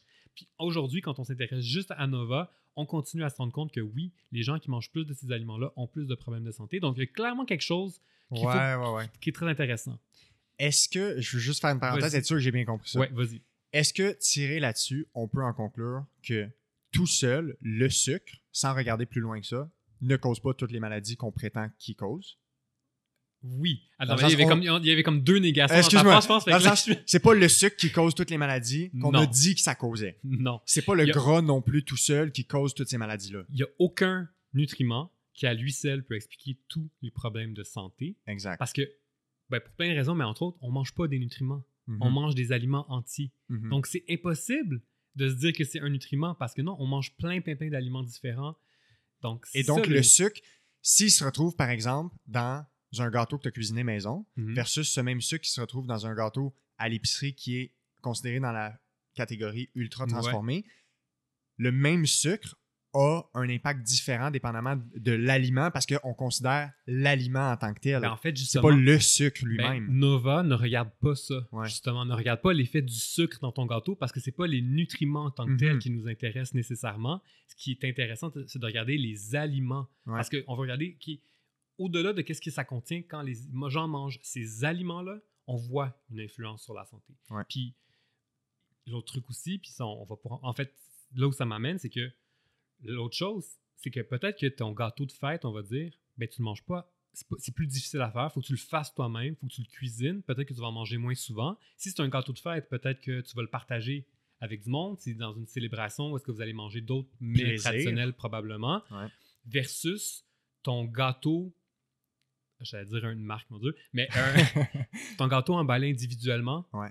que tu achètes puis que tu manges comme ça dans une main en regardant la télé, Mhm. tout seul? Hmm. Ouais, ouais. Tu comprends? ouais, ouais, Donc, ces aliments-là ultra transformés sont aussi développés pour notre mode de vie nord-américain comprends. Ah de t'es manges tout seul en continuant à travailler ou en marchant ou en whatever, tu- comme tu peux le faire 12 choses en même temps. Euh, donc, c'est encore une fois, c'est pas juste ce qu'on mange, c'est aussi le contexte qui est important. Puis, c'est pour ça que c'est intéressant de regarder une catégorie d'aliments parce que ça inclut dans ce cas-ci aussi les façons dont les gens vont les manger de manière générale. intéressant. Tu sais, quand tu penses à des restaurants de fast-food aujourd'hui, mettons qu'ils vendent du café puis des beignes, puis tu vois des longues files d'attente de voitures, donc ils sortent même pas de leur voiture, là, on se rend en voiture au service à l'auto pour aller le prendre, et Mhm. je suis capable de m'acheter un sandwich que je peux manger d'une main et continuer à conduire en même temps. Le produit a été développé pour ça, là, pour Ouais. que j'ai pas une miette qui va me tomber dessus, Ouais, ouais. parce qu'il faut que je sois propre quand j'arrive au, au- au travail. Alors, on peut pas dissocier ce qu'on mange de notre mode de vie, puis les aliments ultra transformés, comment ils ont été développés pour ce mode de vie-là qui semble honnêtement pas super bon pour notre santé, finalement, là, quand on regarde un peu, ben probablement que c'est pour ça que c'est intéressant de le regarder. Fait qu'il faudrait arrêter de voir un exemple de je cuisine mon gâteau maison que je vais partager avec toute ma famille, mais je coupe la moitié du sucre de la recette. Moi, c'est ce que je pense. Ben, j'ai l'impression qu'il faudrait aller vers là aussi. Parce que tu es déjà en train de cuisiner, qui est déjà une des recommandations. Cuisine le plus de choses. Exactement. Parce que c'est associé à du partage, c'est associé à du plaisir, idéalement. Fait que on peut simplifier ça des fois et arrêter de tout le temps voir quels ingrédients je mets dans mes cuisines. Et lequel déjà en train de cuisiner. Exactement. Moi, dis toujours, si tu cuisines, là, tape pas dans le dos parce que déjà, tu fais quelque chose que bien des gens ne font Mhm. même pas. Mhm. Bravo. Puis pose-toi pas plus de questions Ouais. que ça. Donc, déjà là, pour vrai, je pense qu'on n'a pas besoin de se questionner plus. Donc, moi, pour moi, les concepts de, de recettes santé, ça m'énerve vraiment. Ouais. Parce que c'est comme si soudainement, ah, il y a des recettes santé puis des recettes pas santé maintenant. Non. Si tu cuisines, c'est bon. cuisines, point final, puis c'est bien correct, puis t'as pas besoin de commencer à calculer combien tu as de sel, puis de sucre, puis de gras, puis de calories dans ce que tu cuisines à la maison. Non. Ouais. Donc ça, c'est le genre de truc que moi, je me dis, c'est beaucoup trop complexe. Cuisine, qu'est-ce que ça tente de cuisiner? Puis déjà, genre, bravo.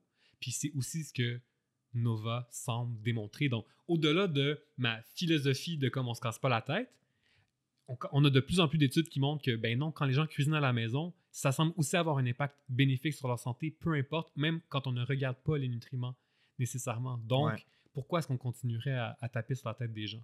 Et idéalement, comme une des recommandations, c'est de pouvoir varier le genre d'aliments qu'on cuisine. Donc, de Mhm. manger le plus de choses diversifiées possible. Oui, puis tu sais, c'est notre nature humaine de toute façon de vouloir manger diversifié. Mhm. Donc, on n'aime pas ça, la monotonie de manière générale. On veut manger différents aliments. Mais quand tu regardes les aliments ultra transformés, c'est ce que j'appelle un espèce de mirage de la diversité. C'est-à-dire que tu as l'impression qu'il y a plein d'aliments différents à l'épicerie quand tu arrives. Mais la réalité, c'est que c'est toute la même chose. Mhm. C'est du gras, du sucre, du sel, du blé, du soya, du maïs. grosso modo, avec dans, moulés dans des formes différentes, avec des couleurs différentes puis des saveurs différentes. Dans des emballages différents et tout ça. Mais c'est les mêmes aliments continuellement. C'est la même chose. Donc, il n'y a pas de diversité. Versus quand tu manges des aliments frais, là, tu vas aller chercher une diversité. Donc, ça aussi, ça rentre en ligne de compte. Tu comprends? Puis c'est comme inclus dans le concept parce qu'on regarde de façon holistique. des fois, on ne regarde pas si précis que ça, fait qu'on n'est pas capable de pointer exactement pourquoi, pourquoi les aliments ultra transformés semblent avoir un effet plus néfaste. Il y a plein d'hypothèses, on ne sait pas exactement, mais quand on regarde la science, ça nous dit, ben quand même, les gens qui en mangent plus, ça semble avoir un effet néfaste. Mais, je t'ai mis toute cette table-là pour me critiquer exactement sur tout ce que je viens de dire. Parce que là, ce que ça nous amène comme question, c'est comment est-ce qu'on fait dans ce cas-là pour parler de la saine alimentation sans catégoriser? C'est la question que je me pose. Parce que là, les aliments ultra transformés, même si d'un point de vue scientifique, je, vois vraiment une pertinence, c'est encore une catégorisation des aliments. Puis je vois de plus en plus des gens qui me parlent puis qui me disent qu'ils vont, mettons, se sentir mal de manger des biscuits, des gâteaux, puis tout ça, parce que selon la science, ça semble être des aliments qui, auront un effet néfaste sur la santé. Puis c'est là que je n'ai pas la réponse à cette question-là, puis sur laquelle j'essaie de réfléchir depuis pour vrai comme un bon deux ans facile que je me dis comment est-ce que je peux faire? Parce que je peux te le dire, moi je peux te le dire aujourd'hui, pour vrai, on s'en fout que tu aies bu une boisson gazeuse hier, c'est pas ça qui va te tuer, c'est pas ça qui va causer des problèmes de santé. Je le crois vraiment, la science le dit aussi, c'est vrai. Là. Donc, les aliments ultra transformés, c'est pas interdit, il faut jamais en manger. Non, c'est juste que plus tu en manges, effectivement, c'est associé à des problèmes de santé. Ça, pour moi, c'est comme objectif. Mais c'est pas nécessairement ça que les gens vont enregistrer comme information par après. Parce que si tu dis, oui, oui, tu as le droit, mais c'est sûr que plus tu vas en manger, plus ça risque d'avoir des problèmes, tu risques d'avoir des problèmes de santé. Mais c'est sûr que dans leur tête, ils vont quand même se dire, OK, fait que je devrais pas en manger d'abord. Ouais, ouais, ouais, je comprends. Même si j'ai beau mettre tous les bémols, tout, tout, ce que je veux, je pense pas que c'est nécessairement ça qui est enregistré. Puis, fait que ton message a évolué, la façon de le. oui, ben c'est ça. Ben, donc, moi, c'est vraiment la. Donc, il y a plein de façons de le voir. Il y a des gens qui. qui puis j'ai eu des débats dans ma, avec des collègues, puis il y a des gens qui disent carrément je devrais juste même pas parler des aliments ultra transformés, puis arrêter complètement de, de parler de ça. Moi, je pense pas que c'est la solution. Mais je dois avouer que même si je mets tous les bémols possibles, c'est je sais qu'il y a des gens qui vont quand même le prendre puis qui vont se dire ah mon dieu ça veut dire que c'est pas bon pour la santé ça veut dire qu'il faut pas que j'en mange ça veut dire que c'est interdit puis que puis ça peut amener des problèmes avec ça donc je, je, je navigue vraiment là-dedans puis en ce moment Euh, ben, deux choses. Un, genre, j'ai commencé, je suis retourné à l'école. Ah ouais? Euh, j'ai commencé un programme en sociologie de l'alimentation. Justement pour comme plus être capable de comme pousser davantage mes réflexions par rapport pour le voir comme un step plus haut, si on veut, puis être capable d'encore plus critiquer. Ouais, avec des nouvelles lunettes. Ouais, avec des nouvelles lunettes, exactement. Euh, puis je m'intéresse beaucoup justement à l'histoire de la nutrition, puis de l'alimentation, puis des conseils alimentaires. Puis dernièrement, je lisais un livre justement d'une une autrice québécoise qui s'appelle Caroline Durand. Elle est professeure dans une université euh, euh, canadienne, la Trent University. Euh, puis elle a fait une histoire critique de la nutrition au Québec. Puis ce qu'elle démontre, c'est que depuis toujours, les conseils nutritionnels ont toujours été chargés de valeurs morales. Hmm. même le quand bien et le mal. Ouais, hmm. même quand ils se présentaient comme étant objectifs, rationnels, basés uniquement sur la science, ça n'a jamais été vrai. Et aujourd'hui, je pense que c'est encore la même chose. Puis c'est difficile, sauf que c'est comme difficile pour moi, vu que je suis dans cette société-là, de m'en sortir. Je sais pas si tu comprends. Je comprends tellement, là. Je comprends tellement. Puis, fait quand tu regardes, mettons, dans l'histoire de la nutrition, on va dire, où les premières écoles de nutrition, c'était euh, ben, les cours d'économie euh, domestique, donc c'était pour les femmes, pour apprendre à cuisiner, puis tout ça, mais que c'était donné, par exemple, euh, par, dans les couvents.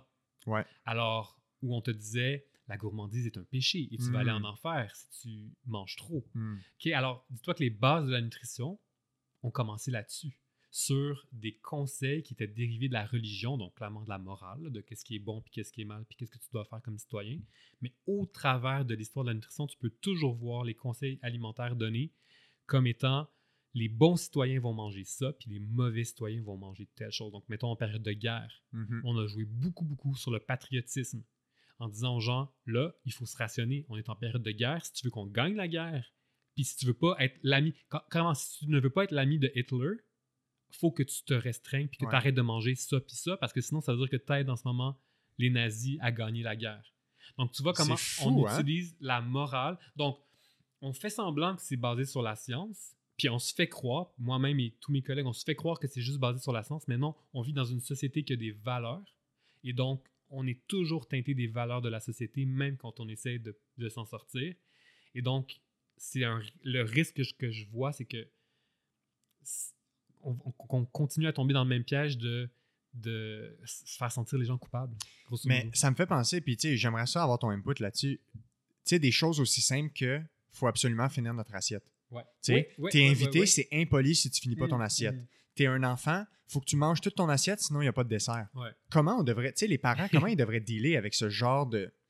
T'as- T'as-tu réponse Ben, à moi, ça? j'ai ou goût t'as-tu de- conseil à ça? Moi, j'ai le goût de dire, moi, quand j'étais jeune, je me faisais, faisais dire finis ton assiette parce qu'il y a des enfants en Afrique qui meurent de Bon, faim. c'est le classique. C'est le classique qu'on a utilisé. Alors, s'entends-tu, hey, y a-tu quelque chose de plus culpabilisant, là? Ouais. Tu comprends? Ouais. Euh, ben, OK, ben là, par rapport à- aux enfants, donc, on, dev- on devrait écouter sa faim. Grosso Ouais. modo, là, puis c'est vers là qu'on tend en alimentation, puis dont on se rend compte le plus, c'est grosso modo, on a des mécanismes internes, puis justement, l'homéostasie, là, c'est bien puissant. On a des mécanismes internes qui nous disent quand c'est le temps de manger, puis quand c'est le temps d'arrêter de manger. Notre corps, c'est vrai qu'il veut aller chercher des nutriments. J'ai beau essayer de me, Ouais, ouais. dans le discours populaire, même si je veux pas en parler, la réalité, c'est que c'est vrai que notre corps a besoin de nutriments pour fonctionner, puis son but, c'est d'aller les chercher. Euh, et donc, on devrait écouter sa faim. Donc, non, finir son assiette, absolument non. C'est pas quelque chose qu'on devrait faire. Puis, les enfants ont souvent des signaux qui sont bien plus puissants que nous parce qu'ils n'ont pas été brouillés par des diètes toute Mm. leur vie, puis par justement des conseils, puis tout ça. Donc, je pense que ça. Donc, donc on ne devrait pas forcer des enfants à, à finir leur assiette. On devrait, au contraire, les laisser s'écouter puis arrêter de manger quand ils ont plus faim. Ça, c'est comme l'idéal. Mais encore une fois, on vit dans la vraie vie. Tu comprends? Puis là, moi, ces temps-ci, je vois. C'est drôle parce que je- genre, tous mes amis commencent à avoir des enfants en ce moment. Fait que Ouais. là, tu sais, je vois des fois les moments des repas quand je suis chez eux. Hey! Là, je me dis, oh mon Dieu, entre les conseils que je donne, puis là, je vois en ce moment le, le bébé qui, qui crie, puis qui pleure, puis qui chante, puis qui veut rien manger, puis c'est comme, mais il a pas mangé, comme, ça fait des heures qu'il a pas mangé, puis là, j'arrive pas, comme, il va manger. Ouais. Tu sais, puis on va le forcer parce que là, c'est comme, Ouais. Je peux totalement comprendre, là, tu sais, puis je suis comme, ben oui, je comprends que c'est comme ton réflexe.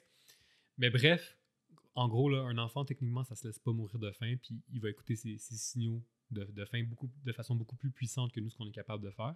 Donc, c'est ça qu'on devrait, qu'on Puis, tu sais, je, l'amène, tu sais, on dirait que juste plus on en parle, plus ma, ma pensée va à plein d'exemples.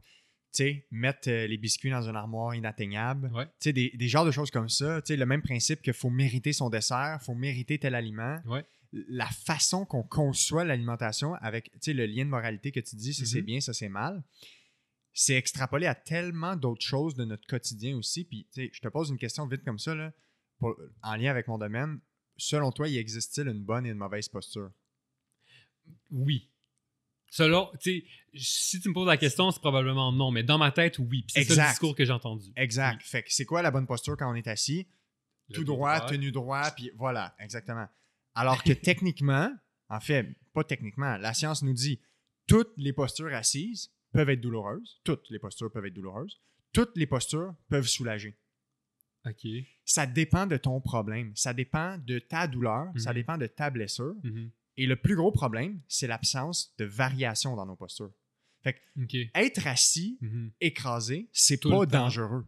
Être assis écrasé toute la journée, c'est pas bon. La course à pied, si on court beaucoup, c'est pas ça qui cause l'arthrose au genou. Mais si on court excessivement par-dessus blessure sans écouter notre corps, Mhm. on développe plus de blessures. Le, le shortcut, c'est de dire la course à pied cause plus d'arthrose au genou ou la course à pied amène des blessures. Ouais. Alors que ça fait des, tu sais, ça fait des années maintenant qu'on sait que la course à pied amène pas plus d'arthrose au genou. Mais on l'associe encore à quelque chose qui use les genoux, Ouais. quelque chose qui a un impact sur les genoux, Mhm. parce que on, on nuance le discours, mais les gens sont pas confortables dans la nuance. Ouais. Les gens sont confortables dans l'ambiguïté. dis-moi quoi Ouais. faire et quoi pas Mhm. faire. Mais le problème, c'est que l'être humain est pas fait pour ça. Mhm. Prendre n'importe quelle posture. Mettons, souvent, je fais l'exercice, puis je dis aux gens, prends la posture que tu penses qui est la meilleure. Puis je leur dis, tiens ça le plus longtemps possible. Ouais. Tout le monde est inconfortable après Ouais. 15 minutes. Fait qu'il faut, faut changer, il faut se lever, il faut travailler debout, il faut travailler assis. Mhm. Ben, il y a personne qui mangerait le même gâteau chaque jour. C'est pas vrai que si on, on- on a le droit de manger du gâteau, Mhm. on va manger ça trois fois par jour. Mhm. On va se tanner à un moment donné. Mhm. Fait qu'il y a une façon de conceptualiser beaucoup plus que les aliments, juste dans nos façons de voir notre vie, puis de catégoriser ça c'est bien, ça c'est mal. Tu sais, l'auto c'est bien, c'est mal, le métro c'est bien, c'est mal. C'est un peu la même chose partout. C'est vraiment intéressant. En plus, ça me fait, ça me fait vraiment réfléchir parce que je me dis, si toi, tu es capable de. Parce que c'est des parallèles parfaits, Ouais. absolument. Puis je, dis- je me dis, hey, là, j'ai le goût de parler à comme. On devrait se mettre plein de professionnels de la santé autour de la table. Puis genre, Ouais. il y a tellement de parallèles qui. Ça nous aiderait tellement, je pense, à trouver des solutions parce que des fois, je suis persuadé que, mettons, dans. Les professions se parlent pas. Ouais. Là, je, je sors un peu de la nutrition, mais les professions se parlent pas beaucoup entre nous. On se parle pas beaucoup. Puis la science, souvent, elle reste en silo. Donc, quelque chose qu'on a découvert en nutrition ne va pas nécessairement euh, pa- Ouais, ouais, passer, ouais, exactement. filtrer jusqu'à comme ton domaine. Ouais. Euh, alors que des fois, peut-être qu'il y a une solution que nous, on a trouvée sur comment expliquer quelque chose, ça pourrait totalement changer, vous, votre façon d'expliquer ou de voir. Ouais. En tout cas, je- Puis juste le parce par- que je trouve ça super intéressant, Puis- la question de diversité des postures. Exact, exact. Puis le parallèle, c'est qu'est-ce qu'on fait avec les guides de recommandation euh, pour le traitement des blessures musculo-squelettiques Mm. qui suggèrent une réduction du poids pour améliorer la blessure. Mhm. Tu comprends? Ouais. Qu'est-ce qu'on fait avec ça? Parce que je donnais une conférence à, à des médecins cette semaine, justement. Il y a un médecin qui lève la main et qui me dit quelle est la place de la gestion du poids dans le traitement de la fasciite plantaire, Tu sais, Ouais. la, la fameuse douleur en dessous du pied. Ouais. Ben, il a fallu que je fasse une réponse de 10 minutes parce que la réponse scientifique, c'est dans les guides de recommandation, on est capable d'associer une réduction de l'IMC à une amélioration des symptômes. Mhm. Mais il y a plein de variables qui peuvent expliquer ça. Mhm. Est-ce que c'est simplement il y a eu une, un changement de modification, une, une modification des habitudes de vie, Mhm. puis que la réduction de l'IMC est simplement une conséquence non voulue, non visée de quelqu'un qui bouge plus, puis peut-être qui, je sais pas, peu importe, tu sais. Fait que, on peut pas le voir comme, oui, il faut absolument réduire l'IMC pour améliorer la fasciite plantaire.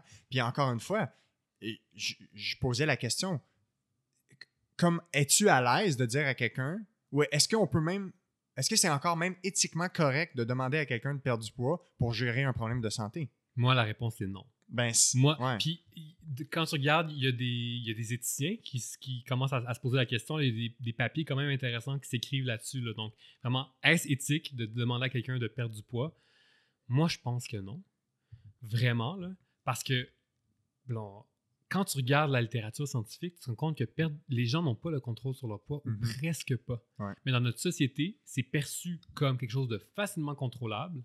Et, pour revenir à la moralité, aujourd'hui, on regarde quelqu'un et simplement par son apparence physique, on est capable, et je mets mes guillemets pour capable parce que c'est la perception qu'on a, de dire si c'est une bonne personne ou une mauvaise personne. Quelqu'un qui est capable de se contrôler ou quelqu'un qui n'est pas capable de se contrôler. Une qui se fait pas attention à elle, qui mange n'importe quoi, puis l'autre qui, elle, va suivre les recommandations. On a Mhm. l'impression que simplement en regardant quelqu'un, on est capable de juger de sa valeur morale dans notre société. C'est un super gros problème. Puis Ouais. je pense que ça découle du fait qu'on pense que perdre du poids, ça c'est facile et que ça se fait pour tout le monde, mais c'est pas ça que la science nous dit. Ouais.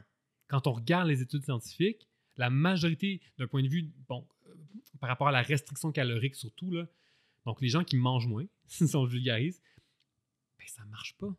Ils mangent moins, ils perdent du poids, mais ouh, l'homéostasie se remet en place, puis ton corps, lui, il veut que tu manges parce qu'il aime pas ça. Puis les gens reprennent leur poids dans à peu près les cinq années suivantes à avoir fait un régime ou une diète restrictive. Donc on a, ben, je dis diète là, mais c'est parce que je suis gentil quand je dis diète. Ouais. Parce que la réalité, c'est de la restriction calorique. Ouais. Donc simplement quelqu'un qui a mangé moins. Ouais. Donc, moi, je pense pas que c'est éthique. Tu ne peux pas dire à quelqu'un de faire quelque chose qui est impossible Ouais. pour la majorité des gens. Ouais. C'est pas éthique. Ouais. Alors que bouger, bouger n'est pas aller au gym, tu le sais très bien. Ouais. Fais quelque chose qui te fait bouger que t'aimes. Exactement. Donc, bouger ou euh, les comportements alimentaires, donc manger, c'est des comportements sur lesquels on a un contrôle. Donc, je peux contrôler qu'est-ce que je mange. Mhm. Donc, je sais- ouais. le- Dans ce que je contrôle, je veux dire, qu'est-ce que je mets dans ma bouche, je- Ouais. je, le sais. Que ça, ça se modifie. Mais le poids, c'est pas un comportement. C'est pas quelque chose qui se modifie très facilement. Puis, je pense qu'on va continuer à avoir des problèmes tant que dans le domaine de la santé, on n'aura pas réglé cette question-là de dire, euh, de, de- de réaliser que non, je pense pas que c'est éthique qu'on continue à traiter Ouais. les gens sur leur poids. je pense vraiment pas que c'est vers ça qu'on devrait tendre. Ouais, parce que s'il y a un élément que dans la dernière année, j'ai mieux compris en jasant avec différents nutritionnistes, puis comme on, discutait avant, je, me suis, entre guillemets, préparé pour cet épisode pour mieux comprendre le concept en lien avec la perte de poids puis les mécanismes physiologiques. Mm-hmm. Euh, puis tu sais, de ce que je comprends, puis n'hésite pas à me corriger s'il y a quoi que ce soit, s'il y a une nuance à faire le corps a des mécanismes internes extrêmement puissants pour lutter contre cette perte de poids-là. Puis c'est des mécanismes sur lesquels on n'a pas de contrôle. Mm-hmm. Il y a beaucoup d'études qui s'intéressent à savoir ces mécanismes-là, ils sont présents combien de temps? Puis de, ce que je comprends, sais, quelqu'un qui, par exemple, fait une restriction calorique, qui, fait, une, entre guillemets, une diète, qui Mm-hmm. mange moins, l'hormone qui lui donne faim va augmenter. Puis l'hormone qui, a- qui donne la satiété Mhm. alimentaire, celle où on dit là, j'ai plus faim, va diminuer. Puis ça reste pendant des années, Mhm. même après que le poids revient, puis même après qu'on arrête la restriction. Fait il y a quelque chose qu'on n'a pas compris dans la façon de, de- de faire la transition entre voici ce que la science nous dit par rapport au mécanisme physiologique de la faim, com- comment le poids est régulé à l'interne, et les recommandations qu'on dit, ben, faut perdre du poids parce que toutes les études épidémiologiques associent ça à moins de maladies cardiovasculaires, moins de diabète et une meilleure santé générale. Ouais. Je pense que c'est parce que c'est facile. Hmm. C'est un chiffre. Ouais. L'IMC, c'est un chiffre. Ouais. Fait que c'est facile à appliquer. Fait que quand tu es dans un bureau, là, je sors ma Calcul. calculatrice, bah, t'es trop gros, perds du poids. Ouais. C'est facile. Puis c'est la même façon que moi je vois, c'est facile de dire à quelqu'un, c'est ta posture le problème. Hmm. C'est facile, tiens-toi droit, ça va se régler. c'est tellement plus complexe que ça. Ou tiens, t'as mal, à la- t'as mal en courant, arrête de, arrête de courir. Hmm. C'est facile, arrête de courir. L- Il y a tellement de gens qui, viennent me voir et qui disent Ah ouais, tu sais, moi j'ai mal au genou, je me suis déjà fait dire, faut plus jamais que je cours. Y a-tu d'autres choses que je dois éviter? Euh, Pardon, faut, faut-tu juste revoir qu'est-ce, tous les concepts qu'on t'a donnés? Tout est une question de dosage, tout est une question d'équilibre. On peut tout le temps revenir à ce qu'on veut faire, Mhm. peut-être moins intense, peut-être en, en variant certaines choses, mais c'est tellement facile de catégoriser les. Puis comme ça revient à ce que je disais, les gens sont pas à l'aise dans le gris, dans la nuance. Mhm. Mais Et ça inclut les professionnels de la santé. ouais, Parce qu'il faut, faut arrêter de croire que nous sommes, nous, professionnels de la santé, des êtres, des robots. ouais, ouais. On ouais. n'est pas des robots rationnels, là. on est des êtres humains avec des émotions, avec des préjugés, avec notre propre vie. Et ça, ça rentre dans nos recommandations. Puis je veux dire, moi-même, là, tu vois, moi, je sais que j'ai une certaine philosophie de la nutrition, une certaine façon de voir. Donc, j'ai les mêmes données que tous mes collègues, mais moi, je les interprète d'une façon, puis d'autres collègues vont les inter- interpréter d'une autre façon. Puis ça fait partie de mon bagage de vie, puis de ma philosophie, puis de mes valeurs. Ouais. Alors, c'est la même chose pour tous les professionnels de la santé. On a chacun des croyances personnelles à nous qui ont un impact sur comment on Bien gère sûr. No- notre profession. Alors, quand tu es dans une société qui est grossophobe et qu'on a grandi là-dedans, donc on Mhm. depuis qu'on est enfant, on se fait dire qu'être gros, c'est une mauvaise chose pour mille raisons. Puis quand tu regardes l'histoire du corps, puis de comment on perçoit le poids à travers les sociétés, puis le temps, on a toujours trouvé différentes raisons pour dire qu'être gros était une mauvaise chose, notamment justement quand, en période de guerre, euh, il y a des posters où tu vois justement les personnes grosses comme étant les amis de Hitler parce que ils mangent trop Hmm. puis ça veut dire tu ne sois pas bien rationné. Ou justement Ah ouais, que hein. tu respectais pas euh, la religion parce que si tu es gourmand, tu manges plus. Euh, puis à travers les époques, donc, donc tu as les questions justement de. des questions d'apparence corporelle. Donc ça veut dire que on dit que les personnes grosses sont pas belles, puis c'est comme ça qu'on les présente dans les médias. On les présente comme paresseuses, on les présente comme qu'elles manquent de contrôle. Donc c'est plein de, de mauvaises valeurs, si on veut. Tout depuis qu'on est jeune, on grandit là-dedans, on macère là-dedans. Puis aujourd'hui, la raison principale qu'on va nous sortir, parce que c'est plus bien vu de dire euh, une personne grosse, euh, c'est- elle manque de contrôle, parce que là, il y a eu de la sensibilisation. Quoi que je te dis ça, mais on s'entend que tous ces préjugés-là existent encore. Mais là, on va sortir l'argument de la santé, toujours. On va dire, ben non, mais c'est pour ta santé, là. C'est ça. Mais pour moi, c'est comme une nouvelle excuse encore Ouais. pour taper sur la tête des personnes grosses. Mhm.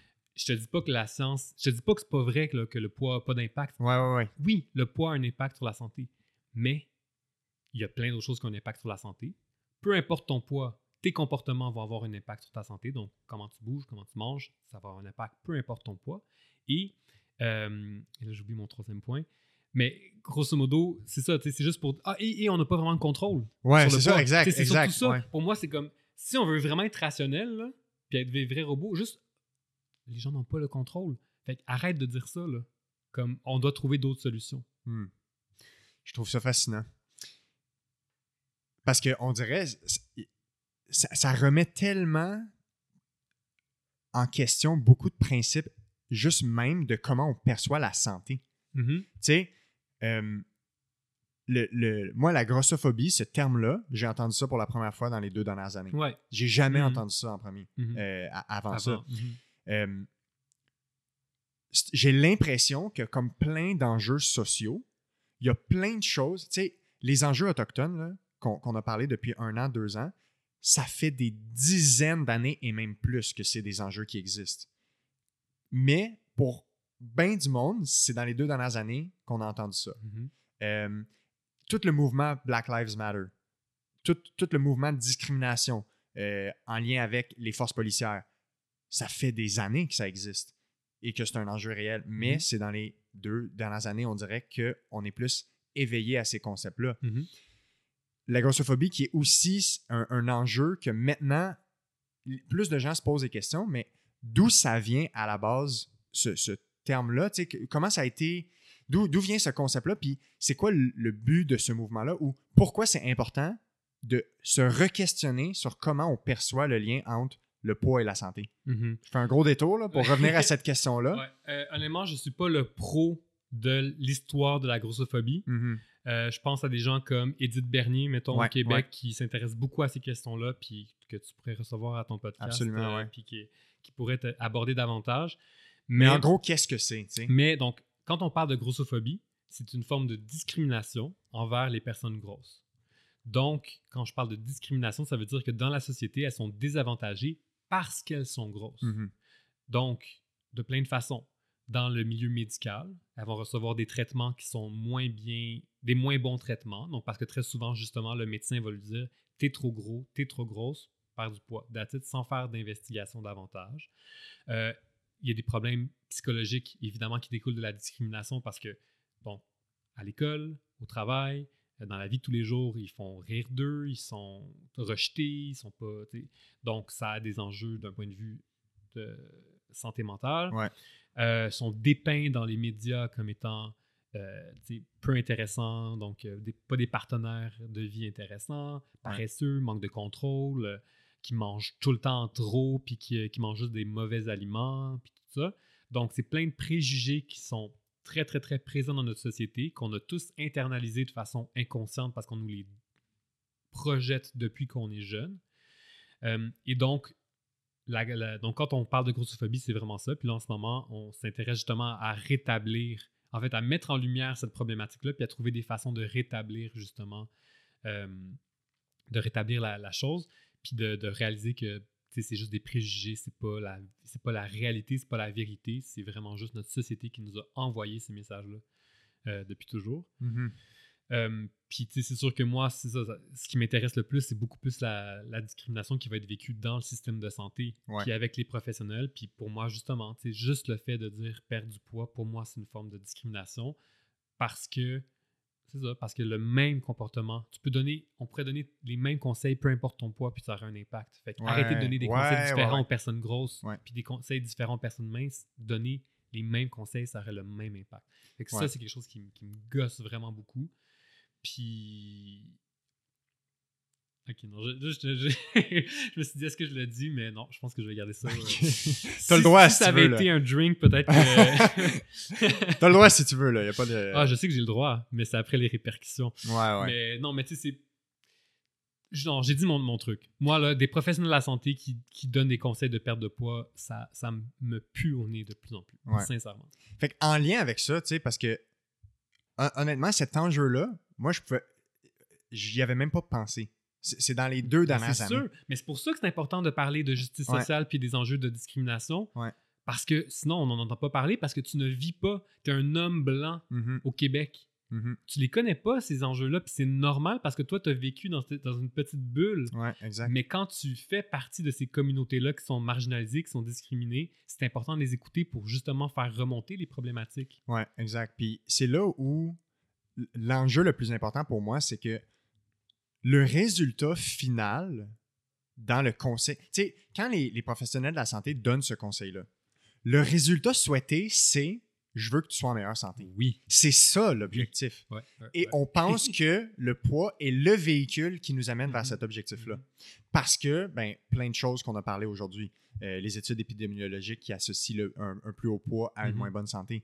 Mais si on analyse, en fait, on n'a pas besoin de plus d'études pour trouver les relations entre le poids et la santé. Mhm. Ce qu'on a besoin, c'est de retourner de voir dans ces études-là, puis de voir tous les facteurs confondants qui peuvent expliquer c'est quoi qui explique qu'un poids qui diminue est associé à une meilleure santé, possiblement. Ben, veux-tu que je te donne un exemple? Vas-y, ouais. Parce que, donc, tu sais très bien, dans les études épidémiologiques, c'est des associations. Ouais, Donc, il y a plein de facteurs qu'on ne regarde pas nécessairement puis qui peuvent avoir une influence. Ouais. Mais dans les dernières années, probablement parce qu'on a commencé à parler de la grossophobie, ben là, il commence à avoir des études qui s'intéressent à l'impact de la grossophobie sur la santé. Hmm. Parce que auparavant, on regardait juste le poids.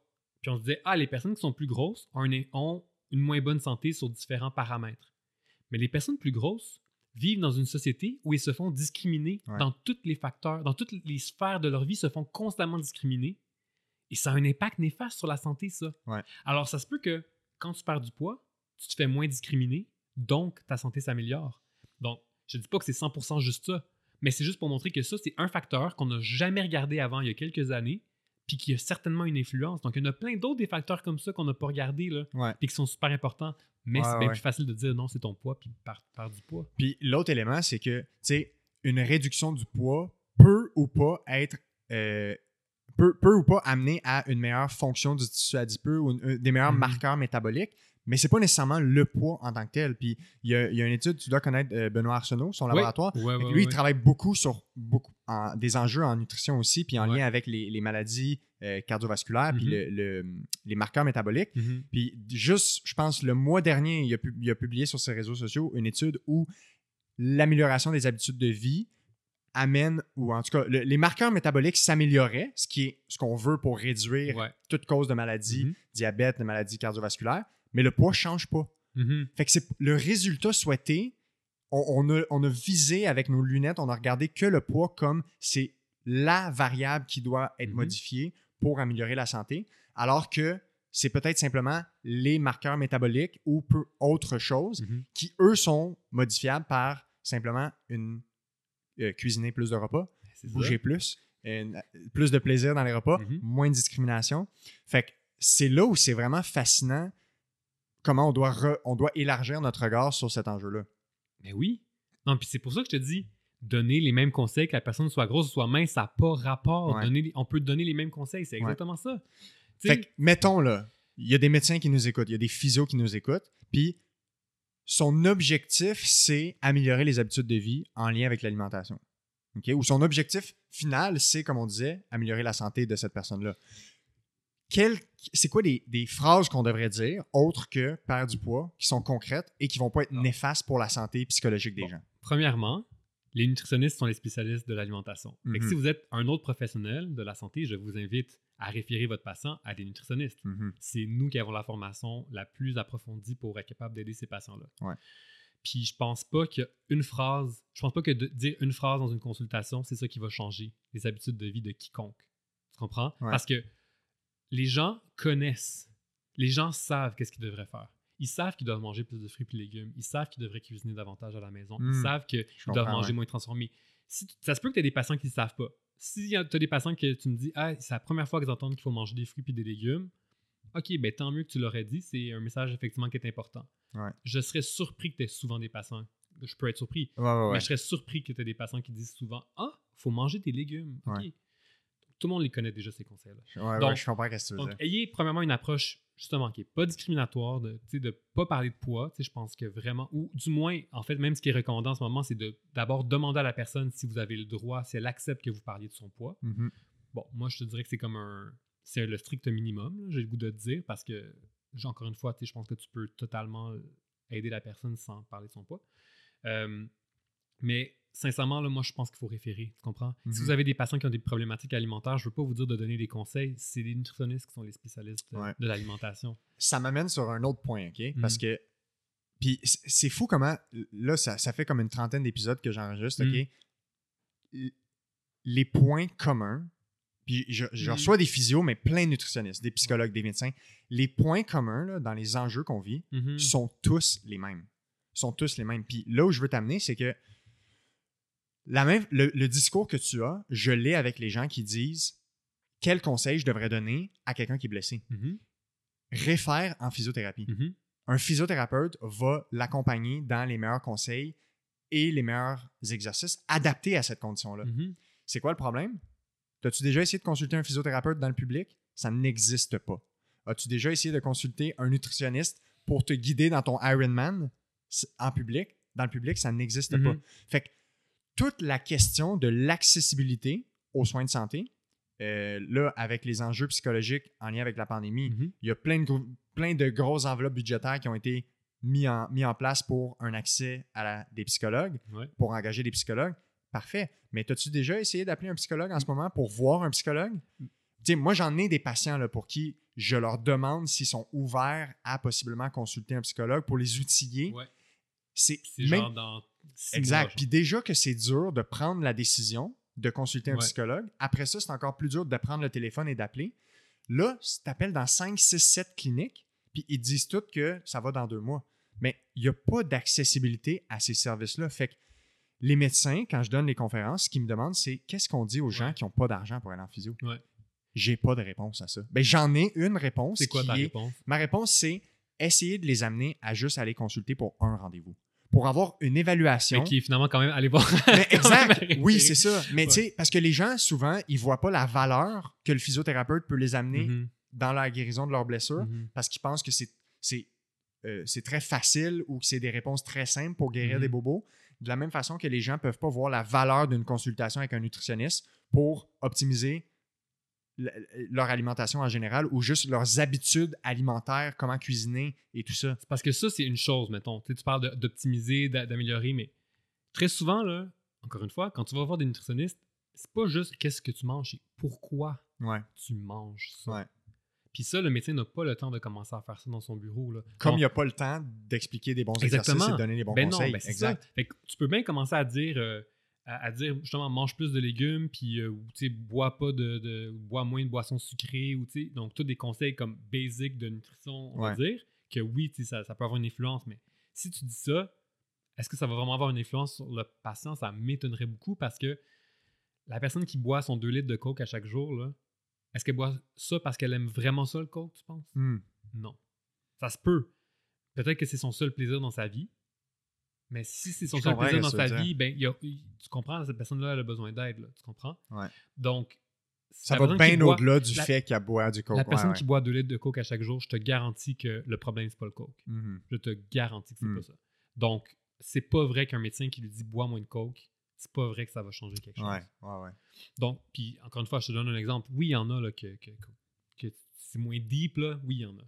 Mais l'alimentation, c'est un des, des domaines de la santé maintenant, mais à la base, c'est même pas un domaine de la santé. la- L'alimentation, c'est- c'est un fait de vie. On mange tous trois fois par jour. C'est impliqué dans nos vies. Ça associé à notre culture, à notre famille, à nos émotions. C'est hyper intime. C'est quelque chose que tu mets dans ta bouche, que tu avales, qui devient ton propre corps. C'est super intime comme Ouais. acte. Ouais. Tu sais, t'acceptes pas de manger n'importe quoi dans la vie. T'acceptes pas la nourriture de n'importe qui. C'est- C'est vraiment là. Alors, de, tout, de tous les domaines, même si je les connais pas tous, là, mais de tous les domaines de la santé, je pense que c'est celui qui est le plus sensible parce que c'est quelque chose là, qui est imbriqué. On a besoin de manger pour vivre. C'est, donc, tellement ancré dans le quotidien. donc pour, pour vrai, là, je, je ne- je- c'est ça, c'est ça, je vois pas la pertinence. Justement, mon médecin de famille, on va dire, je, l'aime très bien, là, tu sais, mais justement, qui, ben, évidemment, il savait, il savait que j'étais nutritionniste, fait que, mais qui était comme, ah, ben, tu sais, dois te le dire, mais c'est important de manger 5 fruits et légumes chaque jour, tu sais, mettons. Dans ma tête, je suis comme, est-ce que tu dis ça à chaque personne? Tu sais, Ah ouais, tu sais, à quoi? Ou, je fume pas, mettons. Ouais. Même si ton, ton médecin te dit fume pas, la personne qui fume, là, elle sait que c'est pas bon fumer pour sa Mm. santé, mais elle fume pour d'autres raisons, là. Ouais. Tu comprends? En tout cas, fait Non, mais c'est vraiment intéressant parce que, tu sais, le médecin, c'est l'accès gratuit qu'on a, le Ouais. médecin de famille. Puis encore là, il y en a qui n'ont pas de médecin de Euh, famille. ouais, beaucoup de monde. Fait que-. Mais techniquement, le seul accès au, au système médical qu'on a d'accès Mhm. direct dans notre système de santé, c'est un médecin. Que ce soit à l'urgence, au CLSC, au sans rendez-vous, peu importe, c'est un médecin qui va finir Mhm. par te donner les recommandations finales. Mhm. Mais le problème, là, c'est que ils sont généralistes, ils peuvent pas, puis ils ont même pas le temps. Ils peuvent même pas prendre Non, le mais temps ça, parce que exactement. le contexte du système de santé fait en sorte que c'est on va satisfaire le plus de monde possible, le moins de besoins possible. Ouais. Fait que c'est vraiment rapide. Ils n'ont pas le temps de- de- de- d'enseigner quoi que ce soit. Mhm. Ils n'ont pas le temps de prendre le problème réellement. Ils ont souvent 5, 6, 7 problèmes à délai en même temps en 20 minutes parce que la personne, elle veut euh, changer, renouveler sa pilule contraceptive, elle veut, elle veut genre, C'est parce que c'est rendu. Mais c'est ça, c'est parce que justement, comme tu sais que, tu, que, que ça va pas être nécessairement facile de le revoir ou que ça Ouais. va pas être rapide, c'est comme tu fais ta petite liste d'épicerie, là, tu sais, puis c'est Ouais. comme voici toutes les choses. que- Ouais, ouais, exact. Puis, tu sais, mettons, la personne qui consulte puis qui voit un médecin puis qui dit j'ai mal au genou, euh, je suis plus capable de, de, comme, faire des squats, je suis plus capable de courir, blablabla. Tu sais, de se faire dire des choses, tu sais, elle peut pas rentrer dans des trucs spécifiques. Non, Fait exactement. va donner des conseils généraux, genre, ben, tu sais, essaie de bouger un peu plus, tu sais, essaie d'aller prendre des marches. Mais la personne, elle sait probablement déjà que c'est ça qu'il faut faire, mais elle sait pas comment le faire. Mhm. Elle sait pas combien de temps. Elle sait pas si c'est dangereux. Elle connaît même pas son problème. Fait qu'elle, quand Exact. elle a mal, elle pense encore qu'elle est en train de d'empirer son Ouais. genou Mhm. ou de détruire son articulation. Fait que c'est là où c'est tellement complexe comme problème que pour moi, ça revient souvent à un enjeu d'accessibilité à des soins. Absolument. Puis honnêtement, le- on paierait, tu sais, mettons que notre carte d'assurance maladie nous donnerait accès à 10 séances de nutrition, 10 séances de psycho, 10 séances de physio par année, je te garantis qu'on sauverait des milliards de Oh, dollars en Dieu. santé. Non, mais c'est sûr, là. Non, mais puis il y a tellement d'études qui montrent que la prévention, ça permet de sauver de l'argent au final, parce qu'évidemment, c'est toujours ça qu'on doit faire. On doit faire des études pour montrer qu'on va économiser, parce que c'est comme ça que notre, mo- notre monde fonctionne. Ouais. Tu vois, le capitalisme, je commence à en parler du capitalisme, mais, mais juste ça, si on veut juste rester dans le point de vue économique, là, puis qu'on dit c'est de même qu'on va convaincre le gouvernement, il y a plein d'études qui démontrent que la prévention permet de sauver de l'argent au final, puis que tu as une population qui est plus en santé. Mhm. Mais c'est sûr, là, je veux dire, là, on, on se parle en deux convaincus, mais bien sûr, Ouais. il faudrait qu'on ait un accès qui est beaucoup plus facilité à tous les professionnels. Puis évidemment, moi, je, je milite pour ma profession, bien sûr, d'avoir des accès à des nutritionnistes. Puis je le vois, moi aussi, je réfère beaucoup à. Les gens m'écrivent, puis comme je fais pas de consultation, je dis aux gens d'écrire. Puis tous mes collègues ont des listes d'attente de la mort. Exact. Fait que. euh, Puis c'est un autre enjeu. Tu sais, nous, on a ça aussi. On a des problèmes avec les listes d'attente parce que les gens, ça va loin leur consultation. Puis c'est quoi l'enjeu qu'on a? Plus quelqu'un tarde à avoir un physio Oui. dans sa blessure, plus la, la récupération est prolongée. Mhm. Comme les commotions cérébrales, c'est l'exemple que je donne tout le Mhm. temps. Le facteur numéro un qui détermine ton, ton, l'évolution de ta commotion, c'est à quel point tu es allé rapidement consulter un physio ou un, bref, un professionnel qui a Mhm. une expertise en commotion cérébrale. Mhm. Mais si quand tu appelles un physio, ça prend trois mois ou un mois, tu sais, à Montréal, on a une grande densité de cliniques, fait que tu peux voir un physio en deux semaines. là. Mais dans les régions, des fois, ils ont des listes d'attente de un mois, deux mois, trois mois. tu sais. Mais Mais on prend les blessures d'arrêt de travail. Après 4, à 6 semaines, tu as 100% de chance de retourner au travail. Les probabilités de retour au travail comme avant sont pas mal à 100%. Ok. Tu descends 6 à 10 semaines, tu descends déjà à 80, 60. Chaque, chaque mois que tu es en arrêt de travail pour ta blessure, tu diminues ta Mhm. probabilité de retour au travail. Mhm. Fait que la rapidité de l'accessibilité, c'est un enjeu Mhm. aussi. Puis c'est sûr que c'est pas juste en physio, c'est dans plein de choses en Mais lien oui. avec la prévention. Ben, tu parles de ta profession. Si toi, tu dois. Tu as souvent des messages en lien avec justement la façon que la nutrition est abordée, puis Mhm. comment les nutritionnistes abordent Mhm. ou, ou interagissent avec leurs clients. La raison de consultation demeure souvent je veux perdre du poids. Bien Encore sûr. actuellement. Ben oui. Ben, Comment mhm. il faut que les nutritionnistes voient cette façon, tu sais, de, de- de- Ouais. pour la relation avec le patient, Ben, avec il le client. que tu. C'est une autre super grosse question à laquelle j'ai pas la réponse. Euh, mes pistes, mes pistes de réponse, là Ouais, où j'en suis dans mes on- réflexions on en ce moment. Donc, parce que évidemment, je parle, je parle avec beaucoup de collègues qui euh, s'intéressent à l'alimentation intuitive, donc qui est, qui est une approche de plus en plus prônée en nutrition. Encore une fois, c'est pas tous les nutritionnistes qui font ça, qui, qui s'intéressent, mais c'est une approche en nutrition qui justement vise à ne plus s'intéresser au poids, mais qui s'intéresse plus donc à rétablir une relation saine avec notre corps et avec les aliments, euh, où justement on veut aider. Il y a beaucoup de, de psychologie là-dedans, puis c'est vraiment d'aider les gens, grosso modo, à faire la paix avec, avec les aliments. Donc c'est très bon comme approche, très intéressant du moins, pour les gens qui, qui ont souffert de troubles alimentaires ou qui ont fait beaucoup de diètes dans leur vie, là, pour retrouver du plaisir. Comme C'est vraiment intéressant comme, comme approche. Et donc, je parle à beaucoup de ces collègues-là qui reçoivent des consultations de gens qui veulent perdre du poids. Puis, elles savent pas vraiment comment dealer tout le temps. Parce Mhm. que elles, dans le fond, elles ne font pas de perte de poids du tout, du tout. Donc, ce qu'elles font, comme quand elles- ce que j'en comprends, là, puis encore une fois, tu pourrais recevoir à me donner une nutritionniste qui, qui Ouais, mais j'ai déjà échangé avec Karine, euh, Ah, Karine mais c'est bon. juste qu'elle n'est pas ici, fait qu'il faudrait trouver un timing. Ah, ben, ça regarde, ça serait la personne parfaite pour Ouais, te ouais, parler de ça. Euh, donc, soit qu'ils vont dire d'emblée aux patients, ben moi, je fais pas ça, mais voici des nutritionnistes qui, qui vont le faire. Mhm. Euh, ou sinon, tu sais, quand ça arrive dans la consultation, parce que des fois, justement, comme tu sais, la personne au téléphone t'a dit une chose, puis elle arrive en- dans le bureau, puis c'est autre chose finalement, ben qu'elles vont essayer de justement leur dire si je suis pas la bonne personne pour vous outiller, puis comme, Mhm. ils essaient vraiment de réfléchir. Donc, ils essaient vraiment de comme, dé- déca- pas décaler le problème, dire, Ouais, comme. Grosso modo, c'est moi, je fais pas ça. Fait que même si tu as ce besoin-là, moi, je vais t'envoyer à quelqu'un d'autre qui va le faire parce que moi, je crois pas à, à ça de parler de perte de poids. Mais ça amène la question de se dire comment ça se fait qu'il y a des nutritionnistes qui considèrent que parler de poids, ça se fait pas puis qu'ils le font plus dans leur pratique, puis d'autres qui continuent à le faire? Ouais. J'ai pas la réponse à cette question-là. Ouais. Mais c'est la même chose dans tous les domaines. Ouais. Comment ça, on a des clashs dans les professions? C'est quoi, mettons, un gros clash que vous avez? Euh, en physio, Ouais. euh, les types d'exercices. Mettons. Il- Ben, c'est-tu un gros clash? Je sais pas si c'est un gros clash. Euh, Qu'est-ce que je. OK, le type d'intervention. Les interventions passives versus les interventions actives. Je te donne un exemple. Euh, des modalités qu'on utilise pour aider nos patients qui dépendent du thérapeute. Euh, une machine d'électrothérapie, comme appliquer un ultrason, Mhm. appliquer un TENS, euh, de la thérapie manuelle, des massages, des, ce genre de choses-là, on Mhm. rentre ça dans la catégorie application passive. Faire des aiguilles, de la- des aiguilles d'acupuncture. Ouais. Versus les modalités actives, l'éducation, responsabiliser le patient dans la gestion de ses activités quotidiennes, donner des exercices à faire à la maison, euh, coacher et encadrer vers le Mhm. retour à son sport, le retour à son activité Mhm. physique.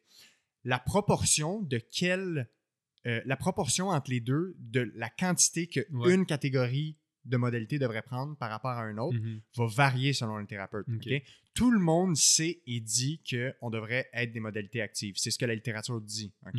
La place ou non en proportion de certaines modalités passives est un débat. Puis encore une fois, moi, ce que je dis souvent, c'est que oui, c'est un débat, mais le débat n'est pas à bonne place parce que tout le monde s'entend pour dire qu'il faut favor- favoriser des modalités actives.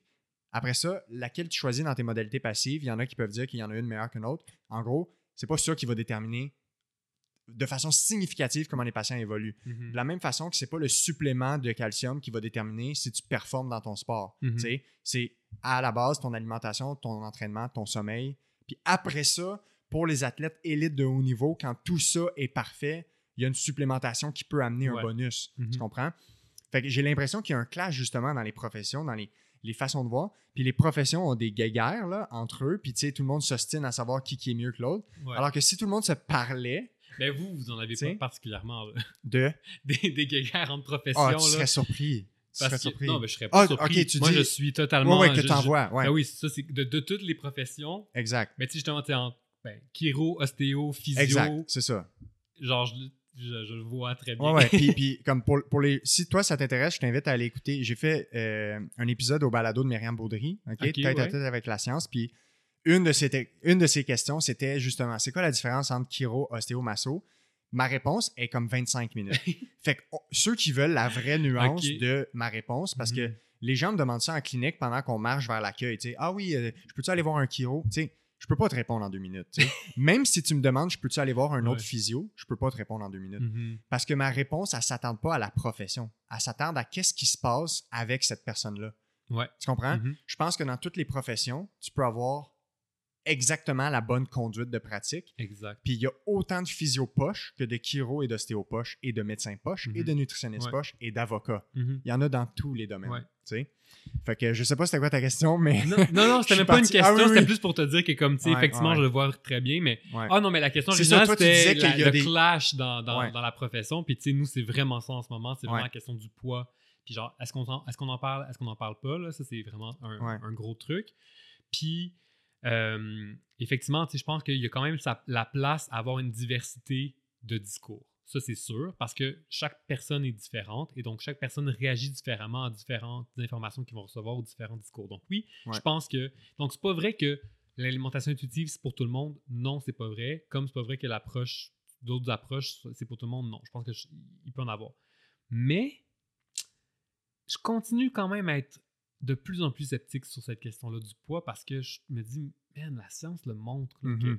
que c'est pas si facile. Puis je suis comme. En tout cas, ça, ça me fait vraiment complexe. questionner vraiment, vraiment beaucoup sur justement comme les, les approches qui sont utilisées. Mais tu as raison, si la personne elle vient et qu'elle veut perdre du poids, je pense que la première question à lui poser, c'est pourquoi Mhm. elle veut perdre du poids? Ouais. Puis de. Parce que si c'est genre parce que genre je veux être en couple, Ouais. ben on a des choses à travailler. Tu comprends? Je comprends tellement, mais tu vois, le, le parallèle avec ça que je vois, c'est que justement, faut poser plus de questions. Ben oui. Si je te demande, là, c'est quoi la raison pour quelqu'un de consulter un physio? Tu dirais quoi instinctivement? T'as-tu déjà consulté un physio dans ta Oui. vie? OK, tu as consulté Oui. parce que quoi? Parce que j'avais mal. T'avais mal. c'est pas ça la raison de consultation des gens. Dans le- Puis tu vas comprendre ce que je veux dire. Ouais. Tu as consulté parce que tu n'étais pas capable de faire quelque chose que tu es capable de faire d'habitude. Ouais. Ça Mhm. t'empêchait de faire Mhm. quelque chose. Fait que les gens qui viennent me voir, puis je vais leur demander c'est quoi ton objectif? Mhm. Je veux avoir moins mal. C'est pas ça l'objectif. Tu veux être capable de jouer au tennis. Tu veux être capable de prendre ton enfant dans tes bras. Tu veux être capable de cuisiner toute l'après-midi sans avoir à t'asseoir à chaque cinq minutes parce que tu es tanné d'être debout. Ouais. C'est ça que les gens ils veulent au début. Fait que le parallèle que je vois, puis ça, c'est quand j'avais discuté avec Alexia dans mon épisode, Alexia Mhm. de Macor, c'est là que j'ai eu cette lumière qui m'est allumée de comme, mon Dieu, mais les gens, c'est le même parallèle avec le poids. Les gens, ils disent, je veux perdre du poids, mais ce qu'ils veulent, c'est se sentir bien en public, s'aimer, se Ouais. sentir bien dans leur corps, Arrêter d'être rejeté. arrêter euh, d'être ouais. rejeté, être juste Ne en- plus être associé à cette catégorie de personnes Exact. qui est vidifiée dans notre société. Exactement. Fait que si on, on intervient juste sur le poids en tant que tel, on n'intervient pas sur tous ces facteurs-là. Si on intervient juste sur la douleur, Mhm. je te dis ce qu'on va faire. Si quelqu'un dit je veux avoir moins mal là, ce qu'on va faire, on va le masser, on va y mettre un tense qui va réduire sa douleur de 2 à 6 heures. On va le masser, ça va le soulager 24-48 heures. Mhm. On va y faire des manipulations. Il va sortir, il va dire Waouh, je me sens donc bien bien. Il va retourner chez lui, il n'y a pas de diagnostic, il ne sait pas c'est quoi le problème, il ne sait pas qu'est-ce qu'il doit faire un peu moins, puis qu'est-ce qu'il doit faire un peu plus. Mhm. Puis il n'y a aucun. Comme quand il va avoir mal la prochaine fois, il ne sait pas quoi faire parce qu'il faut qu'il retourne voir le thérapeute pour avoir la machine incroyable qui a enlevé sa douleur.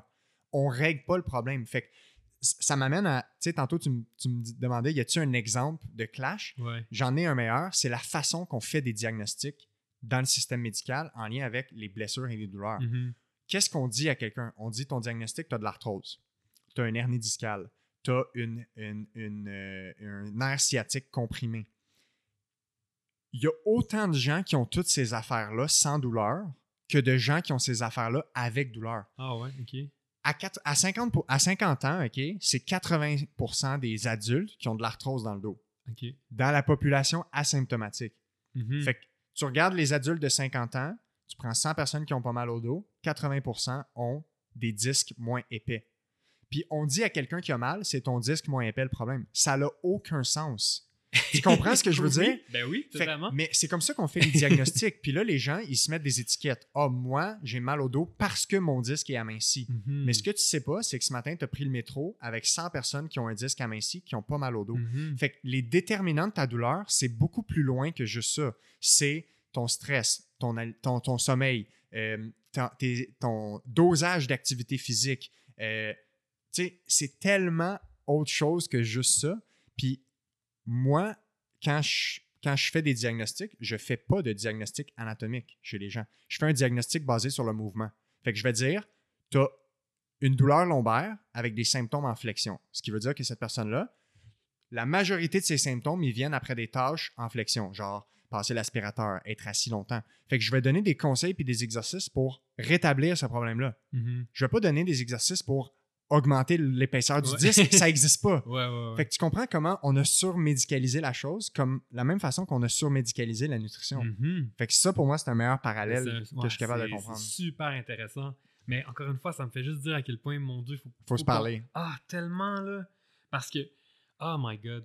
Ben, encore une parce que ça me fait, ça me fait vraiment penser justement aux, euh, aux études que je fais, là, puis que, où je m'intéresse à tous les autres domaines qui se sont penchés sur l'alimentation. Tu sais, c'est vraiment ça que je fais. Puis de voir comment des anthropologues, des sociologues, des historiens, comment ils réfléchissent à la- à l'alimentation, puis de me rendre compte comme, OK, mais il faut qu'on applique aussi ces connaissances-là. Sais, comme, c'est comme ça, quand, si tu fais juste regarder une chose, tu te bloques Ouais, de exact. tellement de connaissances, puis de tellement de clés pour ouvrir des nouvelles portes, puis pour aider davantage les gens, puis Mhm. pour mieux expliquer, puis pour mieux comprendre. là. Il y a, ah, il y a Ouais, ouais, ouais. tellement de choses à ça. je- pour vrai, puis a une chose que je retiens d'aujourd'hui, c'est vraiment ça. Comme, à- en tout cas, ça, ça, quel point il y a des vraiment allumé de t'entendre parler de, de parallèles entre Mhm. nos deux professions qui, d'emblée, moi, dans ma tête, c'est comme très, c'est très différent comme profession. Et pourtant, je vois vraiment des parallèles, surtout que dans ma tête, justement, je suis comme, ben, un physio, c'est genre, t'as mal, euh, je te fais un petit point, Exact, puis, euh, exact, puis ça exact. va bien aller, tu sais. Ouais, c'est ça. Fait que c'est vraiment intéressant pour Ouais. vrai. On va conclure tranquillement parce que. euh, Mais tu vois, je t'aidais déjà à aller vers la, la conclusion. Ouais, c'est ça, exact. Non, mais c'est parfait. Mes takeaway points. Parce que, puis je réalise, plus on discute, plus il y a différentes idées d'épisodes qui me viennent en tête. Fait qu'il va falloir pousser ça plus loin éventuellement.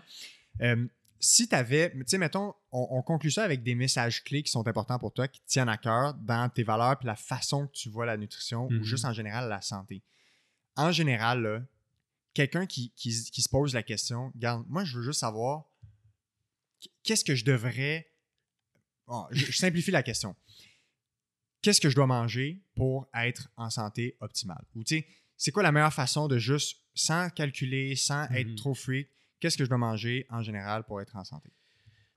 Un, mange des choses qui te font plaisir. Ouais. Qui te rend heureux quand tu les manges. Ça, je pense que c'est la priorité de tout Mhm. parce qu'on a beaucoup évacué la, la notion de santé mentale en alimentation, mais manger, là, c'est un acte émotif. C'est Mhm. un, tu sais, tous les jours, même si, justement, dans notre société, on a enlevé cette partie-là parce qu'on est habitué, justement, d'aller en, en auto, puis manger son truc en conduisant, puis Ouais, manger en faisant autre chose. Fait qu'on a comme évacué ça, mais quand tu retournes à la base, le manger, ça reste comme quelque chose de, tu sais, un moment de repos, un moment de socialisation. Bon.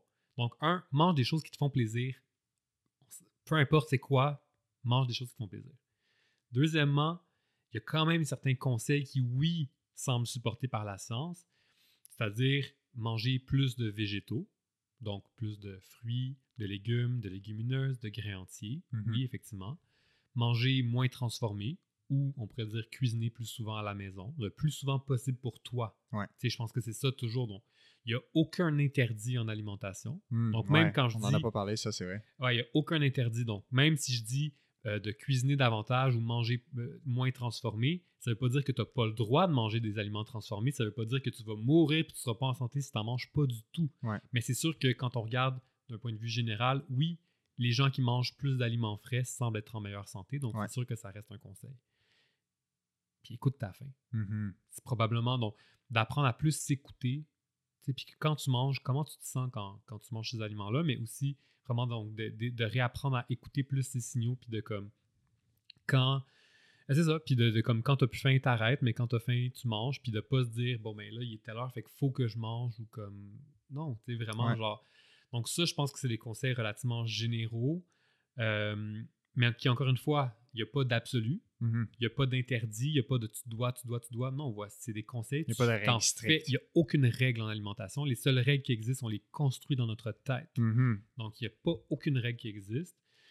Euh, puis, justement, puis si j'avais un conseil, mettons, un autre conseil, ce serait de vraiment faire attention aux diètes. Ouais, de vraiment faire de faire attention à tous ceux qui vous vendent qui vous vendent ouais. Littéralement. qui vendent vraiment littéralement des choses qui vous promettent la minceur, qui vous promettent la santé, que ce soit un produit, donc euh, des pilules, des poudres, des shakes, des jus détox et compagnie, ou que ce soit par des conseils. Donc, Mhm. si quelqu'un vous promet que vous allez perdre du poids sur le long terme, il vous ment parce que ça Mhm. n'existe pas. Le long terme est important. Donc, la, la question de promesse, la question de. Donc, Ouais. s'il dit c'est sûr que tu vas perdre du poids si tu fais ça, puis tu- ça va être sur le long terme, c'est pas vrai. Il n'y a Mhm. pas de sens. Puis, j'inviterais ces personnes-là, s'il y a des, des professionnels qui- ou des gens qui disent Hey, tu sais quoi, moi, ça marche pour vrai, euh, venez qu'on vous étudie. Ouais. Parce que là, vous êtes en train d'être à l'inverse totalement de tout ce que la science nous dit. Donc, ce serait intéressant si on a vraiment la vraie, la Ouais, vraie réponse à ça. Tu comprends?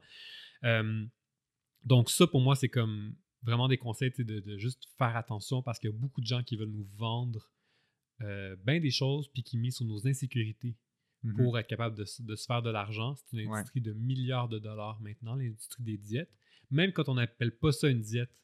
Tu sais, donc les gens vont vous dire non, c'est pas une diète, c'est juste, mais il faut que tu manges ça puis que tu ne manges pas ça, c'est une diète. Mais tu, ouais, puis tu vois, euh, ce que tu disais, là, tu sais, si vous êtes justement ce 5 à 10 %-là qui est euh, l'exception des statistiques qui réussissent à maintenir le Mhm. poids à, à long terme, euh, quand je discutais avec Myriam la, la semaine passée, ce qu'elle me disait, c'est qu'elle n'était pas allée chercher au plus profond des études, mais dans les études, quand on rapporte ces gens-là, ça semble être des, les personnes qui réussissent à maintenir le poids, sous toute réserve, ça semble être des personnes avec des troubles alimentaires ou qui sont dans le domaine du, euh, du bodybuilding et tout ça. Ça m'étonnerait Fait pas. Moi non plus, je t'avoue que j'ai pas creusé plus. Par contre, je me souviens d'avoir vu des études sur les euh, justement les gens qui, qui maintiennent la perte de poids sur le long terme. Puis je me souviens qu'un des facteurs, c'était genre continuer à te peser tous les jours, mettons. Ouais, mais c'est ça. Fait que, Donc, exactement. donc on s'entend-tu que c'est un comportement qui est obsessif là? Exact. Puis à quel prix on accepte ça? Exactement. Ça. Les risques-bénéfices. Exactement, c'est très souvent, mais là on, on repart, mais très souvent dans ces études-là, on va regarder le poids simplement. Donc on va dire le traitement a réussi parce que la personne a, perdu du poids sur le long terme, Mhm. mais tu n'as pas regardé tout le reste de sa vie, Exact. qu'elle est vraiment malheureuse en ce moment, cette personne-là, puis qu'elle a d'autres problèmes, mais on a juste regardé le poids, fait que hey, ça marche. Et voilà. Euh, donc bref, pour vrai, là, c'est, pour moi, c'est comme les messages les plus importants Mhm. de juste vraiment faire attention à ça. Puis l'alimentation, c'est vraiment, vraiment plus simple que ce qu'on essaie de nous faire croire de manière générale. Euh, tu n'as pas besoin de formule magique. C'est le plus important, je pense, c'est que tu aies du plaisir. Puis s'il y a des gens qui te parlent d'alimentation puis qui te font du mal quand tu te parles d'alimentation, donc ça veut dire que tu te sens pas bien, tu te sens pas adéquat, tu te sens que tu n'es pas une bonne personne parce que tu fais pas les bonnes choses comme cette personne-là, Mhm. arrête de suivre ces personnes-là. Puis Ouais. ça, et ça m'inclut moi-même. Si moi, mon discours, ça vous fait du tort parce que vous dites que ça, ça- vous vous sentez pas adéqu- adéquat comme personne, arrêtez de me suivre. Parce que on a le luxe aujourd'hui avec les médias sociaux d'avoir accès à bien du monde, Ouais. mais on a aussi le luxe de choisir qui on suit. Ouais. Donc, si quelqu'un vous fait du mal, là, delete. Ouais. Ouais, ouais, Puis clairement. je pense que c'est vraiment Il y a important. assez d'offres euh, sur la, plateformes. Vraiment. Merci énormément de, de cette discussion. Vraiment, on est allé dans plein d'endroits que je pensais ben, pas ah, aller. ben, tant mieux. Si les gens veulent en savoir plus, OK? Toi, tu es impliqué dans plein de choses. C'est le temps de, de plugger Ah, tous les endroits où ils peuvent te trouver. Il y a ton balado, il y a tes livres, il y a les émissions auxquelles tu, tu, euh, collabores. Fait que, Ouais. On liste ça pour que les gens puissent en apprendre davantage. OK, bon, j'ai mes deux livres, Sauver la planète une bouchée à la fois et N'avalez pas tout ce qu'on vous dit. Euh, vous pouvez me suivre aussi sur les médias sociaux. C'est Instagram, en ce moment, ma, ma plateforme que j'utilise le plus. Donc, c'est Ouais. nutritionniste urbain sur Instagram. Euh, j'utilise un peu TikTok, là. Je commence à, OK. à m'y mettre, là. Ah, moi, je me mais- suis pas euh, lancé là-dedans. ah, ça vaut la peine. Ça vaut Ouais, la peine. ouais, ouais. Ouais, ouais. Fait que bref, je, je suis un peu aussi sur TikTok, c'est nutritionniste urbain également. Euh, Puis sinon, j'ai quelques émissions. Donc, euh, oui, j'ai mon podcast à Radio-Canada. C'est On s'appelle et on déjeune. Donc, chaque, chaque deux jeudis, on a un épisode. On est rendu à une cinquantaine d'épisodes. Ouais, ouais, ouais, c'est un super les bon gens du... Merci. Vraiment. Les gens ont vraiment du stock si, euh, s'ils veulent s'amuser. Puis sinon, je suis aussi à l'émission Moi, je mange à Télé-Québec tous Mhm. les mardis à 19h30.